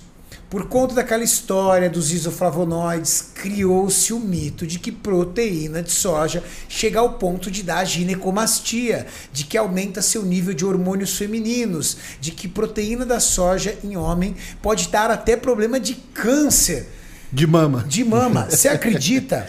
Uma vez eu fui. é, eu tava com um amigo meu e um amigo meu tava. A gente tava na academia ali, e tudo tal, isso faz bastante tempo. E aí tinha vários blends lá, e ele foi pegar um blend e ele viu que nesse blend tinha proteína de soja. Ele, não, você tá louco, você vai me dar isso aí, isso aí dá ginecomastia, cara, tá tudo. Doutor, Ô, Ka- Kaminsky, por que se criou esse mito? Houve algum momento que algum profissional da saúde, ou os profissionais da saúde, começaram a fazer alguma propaganda contra? Ou isso é um mito maromba da pior espécie? Eu acho que tem. Existe a- alguma base, algum fundamento que possa trazer algo de negativo à proteína de soja e o hormônio feminino? Não, talvez a utilização de isoflavona de soja em tentativa É. de tratamento de, É que de e- e- climatério, existe- né, de pós-menopausa, mas que também assim, não é tão eficiente para isso. É, o pessoal que é contra a reposição hormonal, né, que escolhe fitoterápico, pega isoflavona, que é um subproduto da soja. Agora vamos colocar assim, é a proteína da soja? Não. Não. Então, da borracha a gente faz pneu, a gente faz é, Do êmbolo- látex, você quer dizer? do látex faz pneu, você Borracha. faz borracha, faz eh, êmbolo de seringa, você tem várias coisas que dá para fazer partindo de um mesmo produto. Partindo da soja para fazer vários produtos, né? A proteína não tem nada a ver com isoflavona, primeira coisa. A segunda coisa que eu já escutei, que é a mais absurda, e eu adoro essas correlações científicas. Eh, a proteína da soja, a soja, ela é tão feminina que você já reparou que os chineses não têm pelos? É sério, cara! Porque Sério, eles têm, cara, porque eles têm pouca testosterona, porque eles comem soja. Gente. Não é possível. Eu já escutei isso. Então, assim. É a- muito importante a gente tirar esse mito da soja, gente. É muito importante. Porque hoje a whey protein está ficando cada vez mais cara e haverá um público que não será capaz de comprar o whey protein. E ele vai precisar de buscar outras bases de proteína, que tenha também whey protein, mas que tenha outros componentes na sua formulação que reduzam o preço sem perder o valor biológico da proteína para ele continuar com uma refeição líquida. É muito importante as pessoas tirarem da cabeça esses mitos e entenderem que a proteína de soja pode e é um importante aliado para você que busca hipertrofia e que não tem nenhum tipo de colateral. Concorda comigo, Cam? com certeza. É, é ridículo. Essas correlações que as pessoas fazem, elas são sem embasamento nenhum. Correto, doutor? Correto, corretíssimo. Então, Mauricião, por favor, Gu, coloca aí um corte aí, ó. Proteína vegetal e, hormo- dá, é, é, e aumenta o hormônio feminino, alguma coisa do tipo, para que a gente pegue esse corte e consiga trazer essa informação para o público, para o público abrir a mente aí. Perguntas, Mauricião? Pera. Ah, tal, tal, tal, tal. O Wes fez a pergunta aqui. Deposteron 200mg a cada 15 dias para hipogonadismo. Acabamos de falar sobre isso. Boa tarde, mestres. Tenho 29 anos e BF de 17%. 1,67 de altura com 63 quilos. O nome dela é Luana, tá? Treino há 5 anos. Protocolo de 10mg de Oxan dia sim, dia não. E 90mg por semana de Masteron. É demais? Eu acho. Ela, ela mandou no Instagram. Eu não gosto de associar, associar esteroide para mulher. É, eu acho que é monodroga Já é mais começa- fácil, porque geralmente mulher é muito mais sensível. E Qual é que tá engraçado. dando colateral, né? Exato. Porque, assim, às vezes se dá bem com um fármaco e com outro não. Então você escuta relatos do tipo, tal pessoa teve um bom resultado com oxandrolona, para outra foi horrível. É, ficou, uma fica inchada, a outra tem ganho de massa muscular. Uma cai cabelo, outra. Então, se você não sabe qual droga está gerando colateral, você não sabe o que fazer. Então, esse é o primeiro ponto. É mais fácil trabalhar com monodroga. Outra Tá coisa, aí, essa mano. dose dia sim, dia não, eu não entendi. Né? Porque a meia vida da oxandrolona é coisa de 6 horas, vai tomar cada 48, não entendi. Então, Lu, para você entender aqui, ó, na, na- na no entendimento dos experts, seria mais interessante você trabalhar com um único princípio ativo, porque assim você sabe qual está dando efeito colateral, que não há necessidade de você fazer uma dose mais alta e no outro dia não ter, principalmente de um produto de uso oral, que tem uma via- meia-vida mais curta. Em vez de você tomar 10 miligramas por dia, você poderia estar, dia sim, dia não, você poderia tomar 5 Cinco por miligramas dia. ao dia Perfeito, era isso que eu ia sugerir. e ia ficar muito mais tranquilo. Tá aí. Ah, eu, eu assim, ó, eu particularmente, eu- até pelo que eu faço, né, eu vou ser contra fármacos de produção clandestina. Então, Claro. assim, Masteron, a gente não sabe se é Masteron lá dentro, o índice de falsificação é grande, a maior parte da adulteração é por testosterona, então, Propionato mais barato. pen- pensando em mulher, a gente tem algumas armadilhas aí no meio. Eu acharia muito mais seguro ela trocar, manter só com oxandrolona e manter 5mg diário. Primobolan, por exemplo, é um esteroide muito, Muito caro caro. e muito falsificado. E aí, às vezes, a menina vai lá, compra uma Primobolan de 180 reais. Cara, é muito difícil você comprar uma Primobolan de 180 reais. cara. É, não existe. Não existe. Uma primobolan no mercado paralelo, boa é 800, 900. É isso. Então, se você achou uma super promoção, queima de estoque, trezentão, não é primo. É corante com óleo. Ou propionato, ou Masteron, que é um É. E pouquinho assim, mais barato. e va- aí você vai dizer, não, mas o cara que eu compro é da minha confiança. Mas nem ele sabe o que tem dentro. Ele não sabe. Ele... Ele não tem HPLC em casa para fazer a dosagem e descobrir o que tem dentro. Santiago mandou assim: Me ajudem a entender. Eu vi uma receita médica de um senhor na academia que tem aproximadamente 50 anos e o médico colocou para ele oxandrolona e anastrozol. É, vocês podem falar sobre essa combinação? Podemos. Fui falando no começo aí, ó. É a combinação sinuca de corda. Fora o risco, né? Risco à saúde. Pensando em. Eu estou inibindo a aromatase, vou diminuir o meu estrogênio e eu tenho um esteroide anabólico que não aromatiza. Então, por si só, eu já teria uma relação desbalanceada por eu aumentar só o androgênio e não ter um componente estrogênico ali desse fármaco. Não, e- Aí eu estou diminuindo mais zerar. ainda. É. Ah, e vai zerar, porque assim, as pessoas acham que oxandrolona não inibe o eixo. Não. né? Então o cara tá inibindo o eixo, ele vai perder a produção natural dele de Texto. texto. Então ele vai ter só oxandrolona, que não aromatiza, não tem nada para aromatizar e vai ficar zerado. Se não zero, muito próximo disso. Fragilidade óssea, até diminuição de massa muscular mesmo em homens é, é- é visto também. Aí, HDL uma despenca. piora bem grande Ah. do perfil lipídico e um aumento bem pronunciado do risco cardiovascular. Fora a parte relacionada à função sexual, né? Doutor, existe algum algum princípio para um médico fazer algo isso ou é falta de conhecimento Não, mesmo? vamos dizer o que, que pode ter acontecido. Pode qual ter, a estratégia dele? Pode, Pode ter ter acontecido. outra receita. Isso. Pode ter acontecido dele ter dado uma deposteron e ela só viu essa receita. Isso. Mas que também não, não vai Como? fazer muito sentido.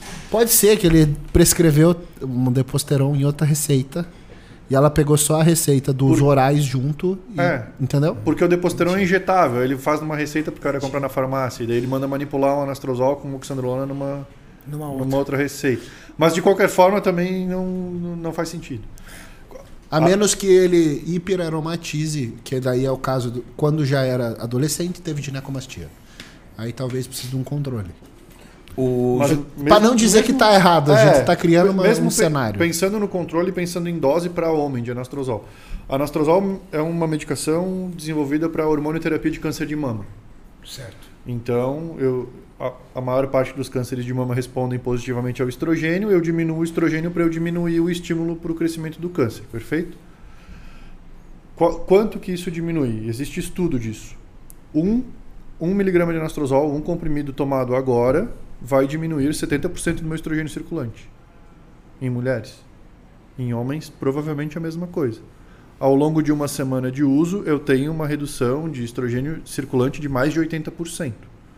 Então, um cara usar 1 miligrama todo dia, ele, se ele reduzir nos mesmos, na, na, mesma, na mesma proporção, ele vai diminuir 80% do estrogênio dele circulante, que é bastante coisa. Nossa. Daí entra umas doses que até um dia eu tava conversando com o Correia, ele falou, porra, vi uma receita com 0,1 miligrama de anastrozol. O que, que você acha? Eu falei, não, pode ser o caso específico. Né? Para aquela pessoa a dose. Eu acho, eu fico curioso para ver como essa farmácia de manipulação colocou 0,1 miligrama na cápsula. também. velho. Não, irmão, eu sou farmacêutico, por favor, a gente dilui o pó. Você faz uma diluição de No pó. almofariz no pistilo? É, só que aí você dilui a matéria-prima já, deles, entendeu? Hã? É a mesma coisa que você faz com, com T3. Como é que você pesa micrograma? É. Você pega uma quantidade de miligrama e daí você põe o recipiente junto e você dilui o pó. Então você faz a homogeneização geralmente Sim, com, mas com corante. comi- mas você concorda comigo que essa homogeneização é muito sensível? Ah, com Dentro certeza. de um trabalho necess- basicamente Ó, a- manual. a Não diluição. Cara, eu, eu, eu trabalho na indústria farmacêutica e eu sou chão de fábrica. Sim. A gente, eu tenho produtos de micromolécula, a gente tem produtos de micronização, a gente sabe o que é você fracionar um produto de 0,1 miligrama. Mas aí quando você fala em, em diluição de fármaco para micrograma, é o farmacêutico que tem que fazer, ele não pode delegar. Então, teoricamente, Vai ter 0,1 Vai miligrama em cada cápsula. Só que assim, lógico, a farmácia de manipulação ela tem uma dificuldade técnica maior do que uma indústria, né? Principalmente se ela for pequena. Uma coisa é você Exato. pegar uma oficial farma gigantesca com equipamentos extremamente tecnológicos. Outra coisa é você pegar uma, uma casinha lá que o cara tem um almofariz e o pistilo na mão, cara. Não, qu- Quando eu entrei no, no estoque da oficial, daí eu entendi. Porque ela é, né? Empilhadeira de aspirina. Pi, pi, pi. Pô, Oficial, não. oficial, né? Ó, eu tô, eu tô até olhando aqui para não falar besteira, mas ó, a duração da redução do, do estradiol no- com o uso de anastrozol é de seis dias. Então, Um por semana. meio por semana, meio miligrama por semana, talvez faria o mesmo efeito de 0,1 por dia. E pode ser mais. Mais preciso, mais seguro. É, vai comprar na farmácia, vai comprar o anastrozol, o anastrozol mesmo e vai quebrar o comprimido no meio e vai tomar metade. Talvez melhor. Como fica a pressão, a pressão arterial de um bodybuilder pro que pesa mais de 100 quilos e usa anabolas? Aí De- é- de- depende é do- da condição cardiovascular. É usado, é usado remédios para controlar a pressão? Não era pra precisar. Não precisa. Se, o cara, faz cardio, certo, é, se o cara faz cardio e dieta, ele ok. Se a gente, ele ele falou num atleta profissional, né? Então, assim, É, ele falou um faz atleta- tudo certo. É que- Ele falou um atleta pro que pesa mais de 100 e usa anabolas. É. Então, O, o mais difícil são as pessoas que querem ter o resultado de um atleta profissional e não querem fazer o que o atleta profissional faz. Mas Aí gente copiam o um- ciclo. Copia gente- o ciclo. Exatamente. O, o uso de esteroide é o mesmo, mas o treino não é o mesmo, a dieta não é a mesma, o cardio não é o mesmo, a dedicação não é a mesma e o cara ainda sai no final de semana para tomar uma balinha e encher o rabo de cachaça. Fica E assim, né? A grana. Porque, por exemplo, atleta profissional, na sua grande maioria que eu conheço, que eu já conheci, o cara não tem um carro para andar, porque tá no shape. O cara não tem uma casa para morar, paga aluguel, porque tá no shape. O cara. As roupas de patrocínio, por quê? Porque o dinheiro tá no shape. Então, é- é- são escolhas. Bodybuilding Open é o cara que mais gasta grana. A gente estava falando disso, né? Só que a gente vê quatro, cinco atletas bodybuilding open que tem expressividade em rede social. Mas todos esses têm bons patrocínios. Todos os bodybuildings open que vier aí na tua cabeça, eles têm patrocínios. Só que e, e todos aqueles outros que não tem, que você não conhece? Que você não conhece, mas eles estão lá, trabalhando, se preparando, gastando dinheiro, investindo. Cara, a maioria desses caras andam de ônibus, quando tem um compromisso mais importante é o Uberzão mesmo. Não moram de aluguel, apartamento pequeno, dá aula o dia inteiro, geralmente personal, ou dá consultoria o dia inteiro. A esposa trabalha junto e o dinheiro tá todo no shape, cara. Todo no shape. Aí faz rifa pra conseguir competir.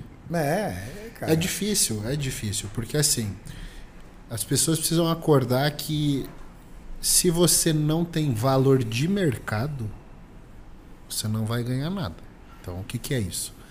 Se a tua imagem não vende nada, não tem por que alguém colocar dinheiro em você. E o, e o atleta ele tem a expectativa de que ao ganhar um campeonato importante alguém vai pagar as coisas para ele. Mas hoje tá. Mas, Cami, eu vou falar. Hoje tem espaço pro campeão. E muito. Só que não Mas é a- o campeão do campeonato amador. Não, mas espera aí. Mas é um campeão que no mínimo tem Instagram e posta. Um campeão que não faz nada não tem espaço. É, é que. é Só que vai ter espaço se você abraçar ele, porque você vai pôr ele pra hypar no teu canal. Mas é o que acontece. A gente, por exemplo, o cara, quando o cara tem um espaço campeão, por exemplo, o cara vir lá e ganhar um Arnold Classic, por exemplo. O cara ganhar um campeonato, que seja outro campeonato. O cara ganhou um campeonato profissional no Pro, ele tá feito. Só que, meu amigo, para você chegar ao ponto de ganhar um campeonato no Pro, quanto você já não botou dinheiro no shape? Quanto você já não botou dinheiro no Na shape na verdade, Open? a, a expectativa que o cara tem que ter é dele parar de gastar para se preparar, e não dele ganhar dinheiro e recuperar o investimento.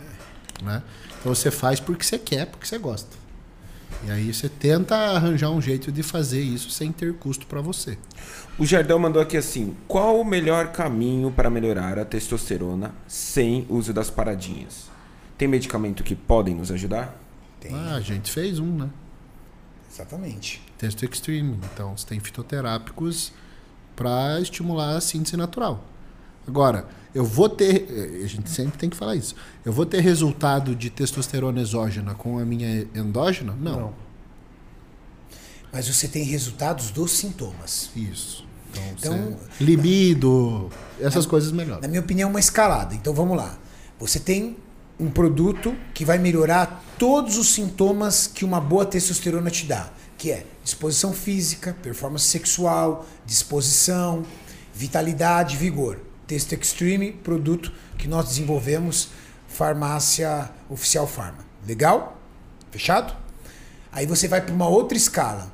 Você quer utilizar, você quer aumentar a sua produção de hormônios é, da testosterona, mas numa base de medicamentos que você vai fazer com que a sua, sua testosterona natural aumente. Aí você vai ter que usar clomifeno, Clomifeno, aí HCG. você vai usar HCG, que são medicamentos para tratamento de infertilidade, inclusive. Muito comum para pessoas que vão fazer tratamento para ter filhos. Aí você tem uma outra escalada, que é o uso do hormônio exógeno, ou seja, o hormônio similar ao que você produz, vendido em farmácia, aonde você vai utilizar esse produto, testosterona. Então, não há hormônio mais adequado para um homem usar que não seja a testosterona, porque é a molécula que ele produz. E aí o médico, aí não tem como se escapar, você vai ter que ir no médico, porque o médico vai ter que ajustar essa dose baseado em exames clínicos, porque isso é muito individual, para que você se mantenha dentro de uma base fisiológica. E aí você tem um outro patamar, quando você quer as bases suprafisiológicas, como os rapazes disseram, quando você quer ser um super humano. Aí você vai utilizar os hormônios. E aí geralmente hormônio de testosterona para te manter em 1.500, 2.000 nanogramas por decilitro de sangue, que é 70 até 100% a mais do que você produz. O que você vai ter em cima disso? Ganho de massa muscular, hipertrofia, volume muscular, uma força na academia que você não teria naturalmente. E ainda tem algo acima disso, que é a combinação de hormônios e esteroides, que é o que vocês chamam de ciclo. O problema, é, doutor, é que às vezes o garotinho ele sai do natural e vai lá para aquela escalada, lá em cima. Ele vai para o ciclo. Então, por exemplo, é muito comum a gente receber perguntas assim: ó, estou fazendo meu primeiro ciclo, tanto de trembolona, tanto de boldenona e tanto de texto por semana. Tô indo bem? Cara, para o seu primeiro ciclo, você decidiu fazer um ciclo. Será que para o seu primeiro ciclo, apenas ali uma durateston, uma base de testosterona, já não traria para você um impacto absurdo? Com certeza. Concorda, doutor? Concordo. Melhor opção, pensando em homem, seria no primeiro contato, ou até nos primeiros contatos. Ou se a gente for falar num cara que não é atleta, cara, usa só testosterona. Não tem por que recorrer a. É, o, o a pote- outras o potencial anabólico, né, que, que é o problema que as pessoas acham que tomando um outro hormônio vai crescer mais. É, ele não é muito diferente. Então, assim, se você não ficar grande com dura, você não fica com nenhum outro esteroide. né? O que muda são as doses. Mas, em resumo, testosterona serve para quase todos os casos. De homem. Né? Uhum. Já a mulher, o assunto É é, outro- outro. é Você não outro vai mundo, procurar né? texto por primeiro. Né?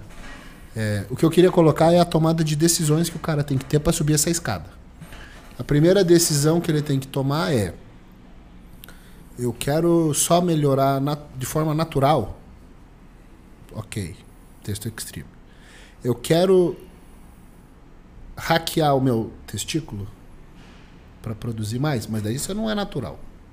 Porque com clomide, com Não. HCG, você pode chegar em 1500 de texto fácil. Aí tá, não, vou fazer um overclock do testículo e vou e vou, vou forçar a produção a mais. Tá. Quero deixar de ser natural e inibir meu eixo, porque provavelmente, eu sempre falo isso, muitas vezes, maioria das vezes, é um caminho sem volta, porque o cara ele conhece os superpoderes e, e ele tem dificuldade em voltar a não ter uma texto suprafisiológica. É o cara que vai ficar o resto da vida ciclando. Você quer conhecer esse outro lado? É tipo o frutinho da árvore do conhecimento do bem e do mal. Quer ir pro injetável? Sabendo que talvez você vai passar o resto da vida se furando? Quero. Então é isso que você tem que ter em mente.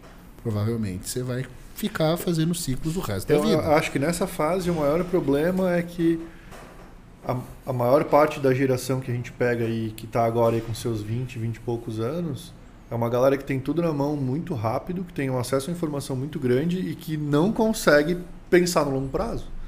Então o cara agora ele fala, não, eu não, não, não vejo problema com isso, eu vou me submeter a isso e eu vou usar para o resto da vida. E aí daqui 10 anos ele se arrepende. Isso é um Entendo. problema bem grande. Porque é, é natural da juventude pensar no momento. Sim. E outra, o pessoal pensa no manipulado com efeito de super esteroide, né? Então a... É, tudo vai da expectativa que você E coloca aí, às vezes, a pessoa critica o manipulador. Ah, você está falando desse texto extreme, entendeu? Sendo que o que funciona mesmo é anabolizante. A gente acabou agora de educar vocês sobre as escaladas de funcionabilidade. Que é a mesma Todos eles funcionam dentro dessa escala que nós falamos. Que é a mesma coisa que a gente costuma falar sobre pré-treino. Então, esse cara que apela para droga, ele vai dizer que cocaína é muito melhor para treinar do que cafeína com taurina. É, Né? faz todo sentido. Aí você fala assim: não, eu tomo Horus e faço um puta treino. É, mas por que você não cheira? Porque se você cheirasse, você ia ver o que que é treino. Entendi, tá certo. E é- Bela comparação. Essa é a comparação. E, e pensando no, no primeiro andar aí, da, no, no primeiro degrau da, da escalada, a questão de hábitos de vida, né? Então, pô, uma alimentação limpa, uma qualidade de sono adequada, o cara que treina direitinho, que não vai avacalhar no final de semana, que não vai se entupir de alimento ultraprocessado, que não vai ter um treino meia boca. E, o, o cara que faz tudo certo, ele tem um perfil hormonal melhor. Últimas perguntas, Mauricião. O Franklin mandou assim: Nutri indicou, a Nutri indicou, né? O Nutri indicou 10mg por dia por 8 semanas. Vale a pena? Não tenho pretensão de ser atleta, mas gostaria de potencializar os treinos. Indicou o quê? 10 E miligramas ainda quê? deve ter TPC, ele só escreveu isso, 10mg por dia. Cara, se sua Nutri indicou bola pra você, a gente não pode falar o nome dessa Nutri que ela vai ficar famosa do dia pra noite, velho. Quem tem que indicar isso pra você é o médico. Porque é ele quem vai assumir a responsabilidade sobre sua saúde. Ok? Não é uma especialidade que você aprende na nutrição, Ele- ele lidar, mandou- interagir com hormônios. Ele mandou uns superchats depois aqui, dois, pra, de- dois depois ele mandou. 10mg de RAD 140. Puta, pior, hein? Piorou tudo, então. Nem sei o que, que é rádio 140, gente. Ah, é SARM. SARM. Sabe? Nossa, piorou ainda. Ah, indicou, indicou coisa ruim. Ah, Aí vamos falar. Ó, não era pra ninguém estar tomando SARMs mais. A Tá Anvisa proibido. já mandou parar. Por falta de eficácia. A própria Anvisa diz assim: prefiro que você tome oxandrolona do que Isso. SARMs. E Mais tem- ou menos isso, ela disse. E tem, e tem uma questão que, que eu, eu acho bem complicada, que é justamente a dosagem dos SARM que, que, que se pratica. Um ligandrol da vida. Cara, os estudos de ligandrol são de 0,1 a 1 miligrama por dia. O pessoal prescreve 10, 15. Então, assim, é tu comparar 100 miligramas de teste com 1000. 10 vezes mais. É, é óbvio que o potencial de causar dano é muito maior. E o potencial de benefício não é tão maior assim. É muito mais seguro e muito mais eficiente se usar um esteroide do que usar um SARM. Eu, assim, E mais barato. É. O doutor não pode falar isso porque ele é um profissional da saúde e a gente tem que proteger ele. Mas eu posso afirmar como atleta profissional aqui, experiente nisso. Eu não vejo sentido o uso de SARMs para você falar que você é natural, porque você já não é mais natural. Porque de alguma forma você está fazendo com que o seu corpo, a fisiologia do seu corpo se comporte de uma forma é, hackeada, como ele Não, diz. e, e- e às até inibe o eixo. E tem, é, dele, isso- é, tem tem inibe, colateral, né? tem, Ah. tem. Tem colateral. Então você está tendo os colaterais de um esteroide sem ter os resultados potenciais de um esteroide. É uma droga moral para pessoa que tem problema em tomar esteroide, que é outra coisa, que se ligue no mesmo receptor, que cause o mesmo efeito e tem outro nome. Pra ficar melhor, é só você falar também que foi sua Nutra que vendeu pra você. Aí lascou, velho. Pensando, pensando no que tem de pesquisa com os SARMs e, e para o que vem se desenvolvendo isso, que é usar em idoso, com sarcopenia, com perda de massa óssea, eu tenho uma alternativa ao esteroide, supostamente com menos colateral, mas que não é o que vem se desenhando, a ideia é muito boa, mas Mas na prática, Falta, falta estudo, acompanhamento. e, e desenvolver novas moléculas. As Tá que bom. tem não se mostraram promissor. E mais, cardarine, que a galera ama porque dá um gás no treino, é, é cancerígeno. Carcinogênico. né? carcinogênico. Então, não é um ciclo de oito semanas que vai criar o teu tumor, mas é, talvez você goste e continue tomando. tá louco. Exato. Últimas. Marcos Nakamura mandou assim: sou paciente do Dr. Stack, só tenho que agradecer. Tamo junto, doutor. Valeu, valeu. Fera. Sou natural, 37 anos, 1,70m, 74 quilos. A texto deu 724. Natural. Mas SHBG deu 99, acima do normal. Não bebo nem fumo. O que pode ser? Qual a idade dele? 37 anos, 1,70m, 74 quilos. Existe uma- um aumento da SHBG com a idade em homens. Isso é normal, é fisiológico. Eu, se ele não tem sintoma nenhum com uma teste total dessa, eu não me preocuparia com isso. Show. Renato, você vai pagar o carro pro Júlio, lá do Chupim? O Rafael Freitas mandou. Você viu, cara? Eu vi essa merda que você fez. Puta, velho, mano. Ainda bem que você não me ligou, velho. Que eu ia fazer a mesma coisa, ia cantar tudo. Você ia também, irmão? Claro que ia. Pronto, já sei o próximo que eu vou pegar. Levando em consideração. passei, eu vou te falar, doutor Sá, é o seguinte. Eu fui no programa do Chupim, da Metropolitana, é um programa de rádio. E eles perguntam lá, é um programa de entrevista, tudo. E eles perguntam, Renato, você quer passar um trote em alguém? Eu falei, eu quero. Aí eu falei assim, eu quero passar um trote no Júlio. Vamos falar que ele ganhou um carro aqui ao vivo. Aí ele falou, boa. Aí colocaram ele ao vivo, aí eu falei assim, Júlio, caramba, você ganhou um carro aqui, cara. Eu dei seu nome, dei o nome do músico, de mais umas duas pessoas, fizeram o sorteio, você ganhou um carro. Ele, eu ganhei um carro. Aí o cara entrou, o apresentador, é, peraí. Ganhou desde que você acerte as três perguntas do programa. Vamos lá. Aí a primeira pergunta era sobre. As cinco vacinas. Ah, Não, a primeira pergunta Não, era qual sobre a país? Rússia. É o país que está em guerra. Qual país está em guerra com a Rússia? Aí, Com a Ucrânia. Com a Ucrânia. Ele é a Rússia, acertou! Aí o pessoal tava cheio de gente ali. Aê, meu Deus, ele vai ganhar o carro, fazendo mó cor. Só que ele tava gravando aqui. Aí o Gustavo tava gravando ele, a gente começou a filmar a reação. O Gustavo foi filmando a reação dele. Aí, próxima pergunta. Quais são o nome das cinco vacinas autorizadas aqui no Brasil para Covid? Aí ele, fulana, ciclana, você acertou! Só tem mais uma agora. Mas esse é um teste de habilidades. Eu quero que você cante qual música que era? É, música, alguma música da Anitta. Era uma, é uma música da Anitta. Cara, ele começou a cantar a música da Anitta. A Bia ficava colando Tudo errado. A mulher dele tentando contar. Aí o cara, não, não, não, tá errado, tá errado, tá errado. Vamos fazer o seguinte: canta Baby Shark pra mim. E ele começou a cantar Baby Shark, velho. Cara, aí o cara começou. Mas o cara zoou ele até dizer chega. Só que aí ele errou no final o Baby Shark. O cara falou assim: pô, você errou, você perdeu o carro. cara. Você perdeu um carro de 200 mil reais, não sei o que lá. E aí ele ficou arrasado, ficou desligou bravo aqui. Ficou bravo, desligou aqui, não queria falar com ninguém porque ele perdeu o carro. E eu não contei pra ele que era uma pegadinha. Isso era umas 8 horas da noite. Não, era umas 7 horas da noite, né, Mauricião? Não, era mais já. Era umas oito, era umas oito e meia. Não, não, não era 10 não. O programa acabou 8 e meia. Então Sim. foi umas 8 horas. Era umas 8 horas da noite. Quando chegou umas 10 e meia, ele chegou em casa, já tava em tudo quanto é corte do YouTube. Que ele tinha sido vítima de um trote. Aí, mano, eu não mostrei isso aqui. Eu vou mostrar pra galera, pra galera se rachar. Ele chegou. Não, eu mostrei aqui, né? Eu Mostrou, mo- mostrou. Mostrei. Tem no vídeo, galera. Tem um vídeo aqui no canal. Quer ver, ó? Quer ver? Ele colocou aqui, ó. Que...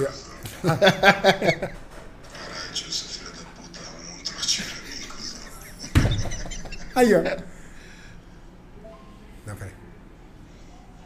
Não, ele pegou uns trechos aí. Peraí. Mano, eu vi o corte agora, eu tô fudido. Paguei mó mico, velho. Eu realmente acredito. Mano, ah, foi muito bom. Muito aquele- E aí, cara, eu passava mal de ir em casa, passava mal, mano. Ai, ai. Vamos lá, mais algumas perguntinhas Mas aqui, Renato. não, mas gente. tem que ser já. Então vamos respostas rápidas, então. Vamos lá. Levando em consideração a teoria evolutiva do corpo, mensagem do mensagem do Jason Lima. Pode vir qualquer coisa depois desse anunciado. Nossa senhora. Teoria evolutiva do corpo, vamos lá. Chegar ao pico aos 30 anos. Indivíduos que ciclam antes dos 30 têm maiores chances de manter os níveis, níveis hormonais após parar de ciclar do que os caras acima de 30 anos? Teoricamente, sim. Quanto mais tarde, mais difícil é pra. Se ele tá falando em recuperação depois, né? Mais difícil é pra recuperar. Em janeiro, a mensagem da Dark Cinnamon. Em janeiro de 2022, fiz um cut com Masteron DSDN por 21 dias. Descobri que era falsificado e na verdade tinha sal de texto. Minha texto bateu 1575 e LDL 210. Como reverter? Estou tomando espirolactona desde então 50 miligramas, sem nada mais, sem nada dá mais CRT alguma coisa assim. É homem ou é mulher? Uma mulher, pela imagem é mulher. Mil Olha, e- merda. Mil e quanto de texto? 1500 lá vai fumar. 1575,25 LDL de 210. É, ela tá aí, tomando pera que a pele aí. dela deve ter cagado de um jeito. Aí alguém falou que era bom pra Mas pele. espera aí, espera aí. Lá vai o caminho tentar salvar ela. salvar Não, ela. é que pode. Eu sempre tento ajudar a pessoa para ela Claro. não se sentir tão mal. É, pode ser que não seja texto também. Pode ser que não seja texto também. Você pode ter outro falsificante que absorva a luz no mesmo comprimento de onda. Por exemplo, uma boldenona. Até boldenona aparece como texto. ela tava usando quanto, Maurício?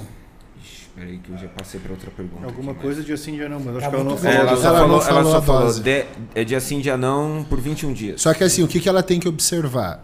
Deu uma texto bem alta, se é texto mesmo, o DHT acompanha e também vai dar alto.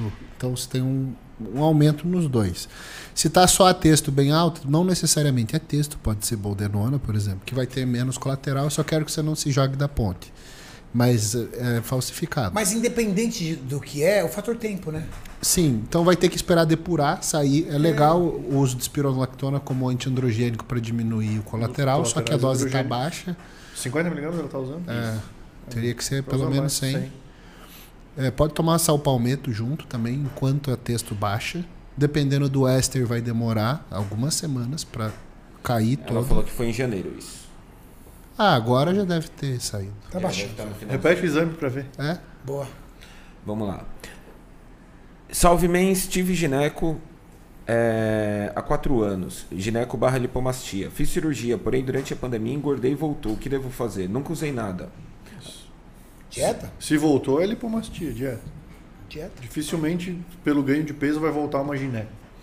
Márcio, Ainda mais sem tomar nada. Exato. Márcio mandou assim: sofri ruptura parcial do peitoral maior fazendo supino reto, mas sem indicativo de cirurgia. Usar uma dura uma deca 7 em 7 dias durante a recuperação vai ajudar? Ajudar vai. Não posso mentir. Mas quantos miligramas? Quanto? Uma dura e uma, Uma deca. dura, uma deca. Por semana, ele falou? É. É, vai ajudar. É. Agora, o que vai mais ajudar de tudo é não treinar. Seis semanas, pelo menos, parado. E, uma- e um trabalho de físio, né? É, para não perder. Essas coisas É. ajudam muito. Mas assim, o mais importante é não não fazer esforço, porque daí você pode terminar de rasgar, que foi o que eu fiz. Lascou. Então fica parado. O, o Murilo mandou assim, Murilo Abdala, boa mestre está aqui Boa, representando a nossa turma com a verdade, sem mimimi, sem ladainha. Quem é esse? Colocou um foguinhos machado aqui assim. O Murilo é, o Murilo é médico também. A gente tem um, um grupo aí de troca de figurinhas. aí, Legal. Os antinubes. Aê, valeu, Murilão. O professor- o produtor tá aqui tá representando. Treino há mais de oito anos como amador e há oito meses comecei a usar Deposteron, uma pola por semana. Fiz exames, mais de 1.600 de texto. Meu físico mudou muito. Muito arriscado eu tomar constante. E eu levo uma alimentação sob medida. A gente já falou isso aqui, Maurício. Falamos o no começo, falou né? já, dá uma assistida aí, que a gente já explicou sobre os problemas do uso a longo prazo. O João mandou assim: Fala, mestres, embora eu evolua as cargas, em nove meses estou agachando com 170 quilos. O shape não acompanha, mesmo com dieta de 2 mil calorias. Eu no máximo mantenho sei- 106 quilos natural. Tem alguma estratégia? Mas 2 mil calorias é pouco. Ele acha muita comida, 2 mil calorias? Tem que comer mais. Pô, pra quem agacha com essa carga, 2 mil calorias, meu amigo, você não começou a comer ainda não. Ó, teve um dia que eu treinei com o Kaique Pro. Porque quando eu treinei com o Kaique Amador deu 500 calorias. Com o Kaique Pro, é na semana. na com o. Kaique Pro um treino deu 1.600 calorias. É, não. O cara que come 2.000 Cara, treinando pesado não dá nem Dieta pro de. 2 mil calorias para um homem é uma dieta normocalórica. Na real, ele tá Ou- até se arriscando lipo, né? machucar. É, ele tá arriscando uma lesão treinando pesado, comendo pouco. Exato. Qual médico devo ir para fazer os exames que possa me ajudar a fazer esse primeiro ciclo? Doutor Stack, seu Instagram. Não, por- Meu Instagram. não, já aproveita e fala, algum aí. aluno teu. É, é, assim, ó.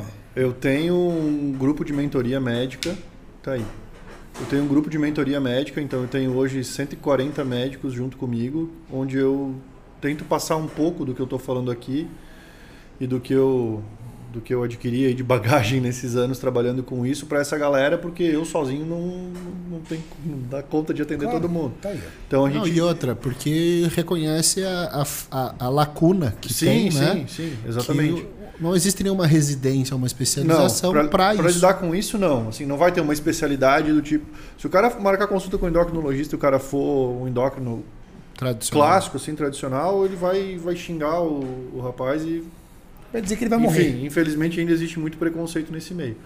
Então, eu diria que vai atrás de Instagram mesmo, de produção de conteúdo, porque quem trabalha com isso costuma produzir conteúdo a respeito e costuma divulgar bastante informação para saber onde tu tá pisando e saber o profissional que está indo atrás. Perfeito. Última pergunta aqui, Renatão. 1 miligrama de finasterida durante um ciclo de texto para minimizar os colaterais, como queda de cabelo e excesso de espinhas, é válido? Talvez não, talvez não minimize. O, apesar da DHT ter uma afinidade maior pelo receptor androgênico, a testosterona alta também vai se ligar ao receptor androgênico de, de todas as células do corpo que tem o receptor. Então, ah, vou diminuir a DHT para não ter colateral. Se a testo estiver muito alta, o cara vai ter os mesmos colaterais de queda de cabelo e aumento de oleosidade de pele, que seriam os mais, os mais temidos aí por algum motivo estético em homens, né? Usando O que eu faço, doutor, é uso é, local, injetável, é, de dudasterida, minoxidil e mais alguns suplementos ali, vitaminas e outras coisas, direto no meu, no meu cabelo. Para poder também, para eu acreditar que eu também estou fazendo algo por ele, entende? É, eu gosto de, de uso tópico. P- Uhum. Pode ser uma loção, que aí tem que ficar massageando para penetrar. É, aí a loção eu uso diariamente. Eu uso sem queda da, da oficial. Ele tem uma loção, um sprayzinho, tchu, tchu, tchu, eu passo sem queda, porque o- a injetável eu uso uma vez por mês. Aí o sem queda ele tem minoxidil e tem outros produtos que melhoram a força, engrossa o, o, fio. capilar, o fio, essas coisas, então eu uso diariamente, o sem Agora, queda. tomar por conta, assim, vou tomar uma finasterida. Você corre um risco de ficar broxa aí. É muito grande. Corre mesmo. Esse Instagram, esse podcast, Maurício, É oferecimento da Life Strong Energy Drink, Renato. Ultra zero, o melhor energético do mercado. Tudo zero, Renato. Tudo zero. Tudo, zero. Se você é lojista, dono de posto de combustível, dono de loja de suplemento, mercadinho, o que for, entre em contato com a Life Strong lá pelo direct com eles e faça a sua cotação e peça também para você ter. Ó, o Renatão aqui, ó, falando do Life Strong, mostrando aqui no CT tem para todo mundo, Renatão. Instagram do Dr. Stack. Colocar pra galera. Olha, tem um monte de destaque, peraí. Eu tô em Shadowban, só falo de droga. Doutor Stark. Aí. Tá, Tá na aí. tela pra galera. Tá ali, ó, o link, inclusive, para a parte da mentoria médica do Dr. Stack. Instagram sempre produzindo muito conteúdo para vocês. Então, um Instagram muito legal para você acompanhar, para você aprender. Instagram do Dr. Gabriel Kaminski. Caminscão. O que, que o Caminscão é? O nosso Gênio favorito? Nosso gênio Eles favorito. inventaram essa porra aí. Tá aí, eu que inventei. Aí a galera vai querer que eu faça um teste de QI um dia. E aí vocês Pô, vão se gostaria fuder. de fazer. Você- Ah, não, seu que é diferente, irmão. Tu é muito doido, cara. tá aí. O Camiscão, Olha lá, ó. o videozinho bonitinho, com o. Viu que bonitinho que Que saudade do Kaique, velho. Nossa. Faz falta. Como ele faz falta aqui, cara. Meu Deus do céu. A motivação, a inspiração que é ver um cara que é um soldado. Esse cara é obstinado. De longe, um dos maiores exemplos de disciplina que o bodybuilding brasileiro tem hoje. Sou, sou seu fã de carteirinha, Kaique. Saudade de você. Saudade, Champs. Logo, logo, feliz, torcendo para que ele se recupere 100% logo da sua mão e volte a competir em alta performance. Sigam também Renato Cariani no Instagram. É isso aí, pessoal.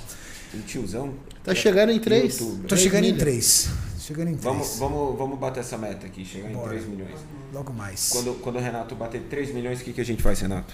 Eu faço, eu faço uma tatuagem com o logo do canal. Boa, isso aí. Ó. Márcio. Nós fazemos. Você é louco, vai fazer Doutor, também? muito obrigado. agradeço. Você deu um show aqui pra galera. Obrigado por trazer tanto conteúdo pra essa galera que realmente quer aprender e evoluir. Show, cara. Obrigado, agradeço o convite aí. Uma honra estar aqui Vamos com fazer vocês. mais vezes. Boa. Cami, sempre muito bom estar contigo. Prazer é meu. Esse foi foi um mais- prazer desgraçado estar com você. Gu, Mauricião, obrigado. Esse foi mais Obrigado um pelo lanche. Podcast especial pra vocês. Valeu.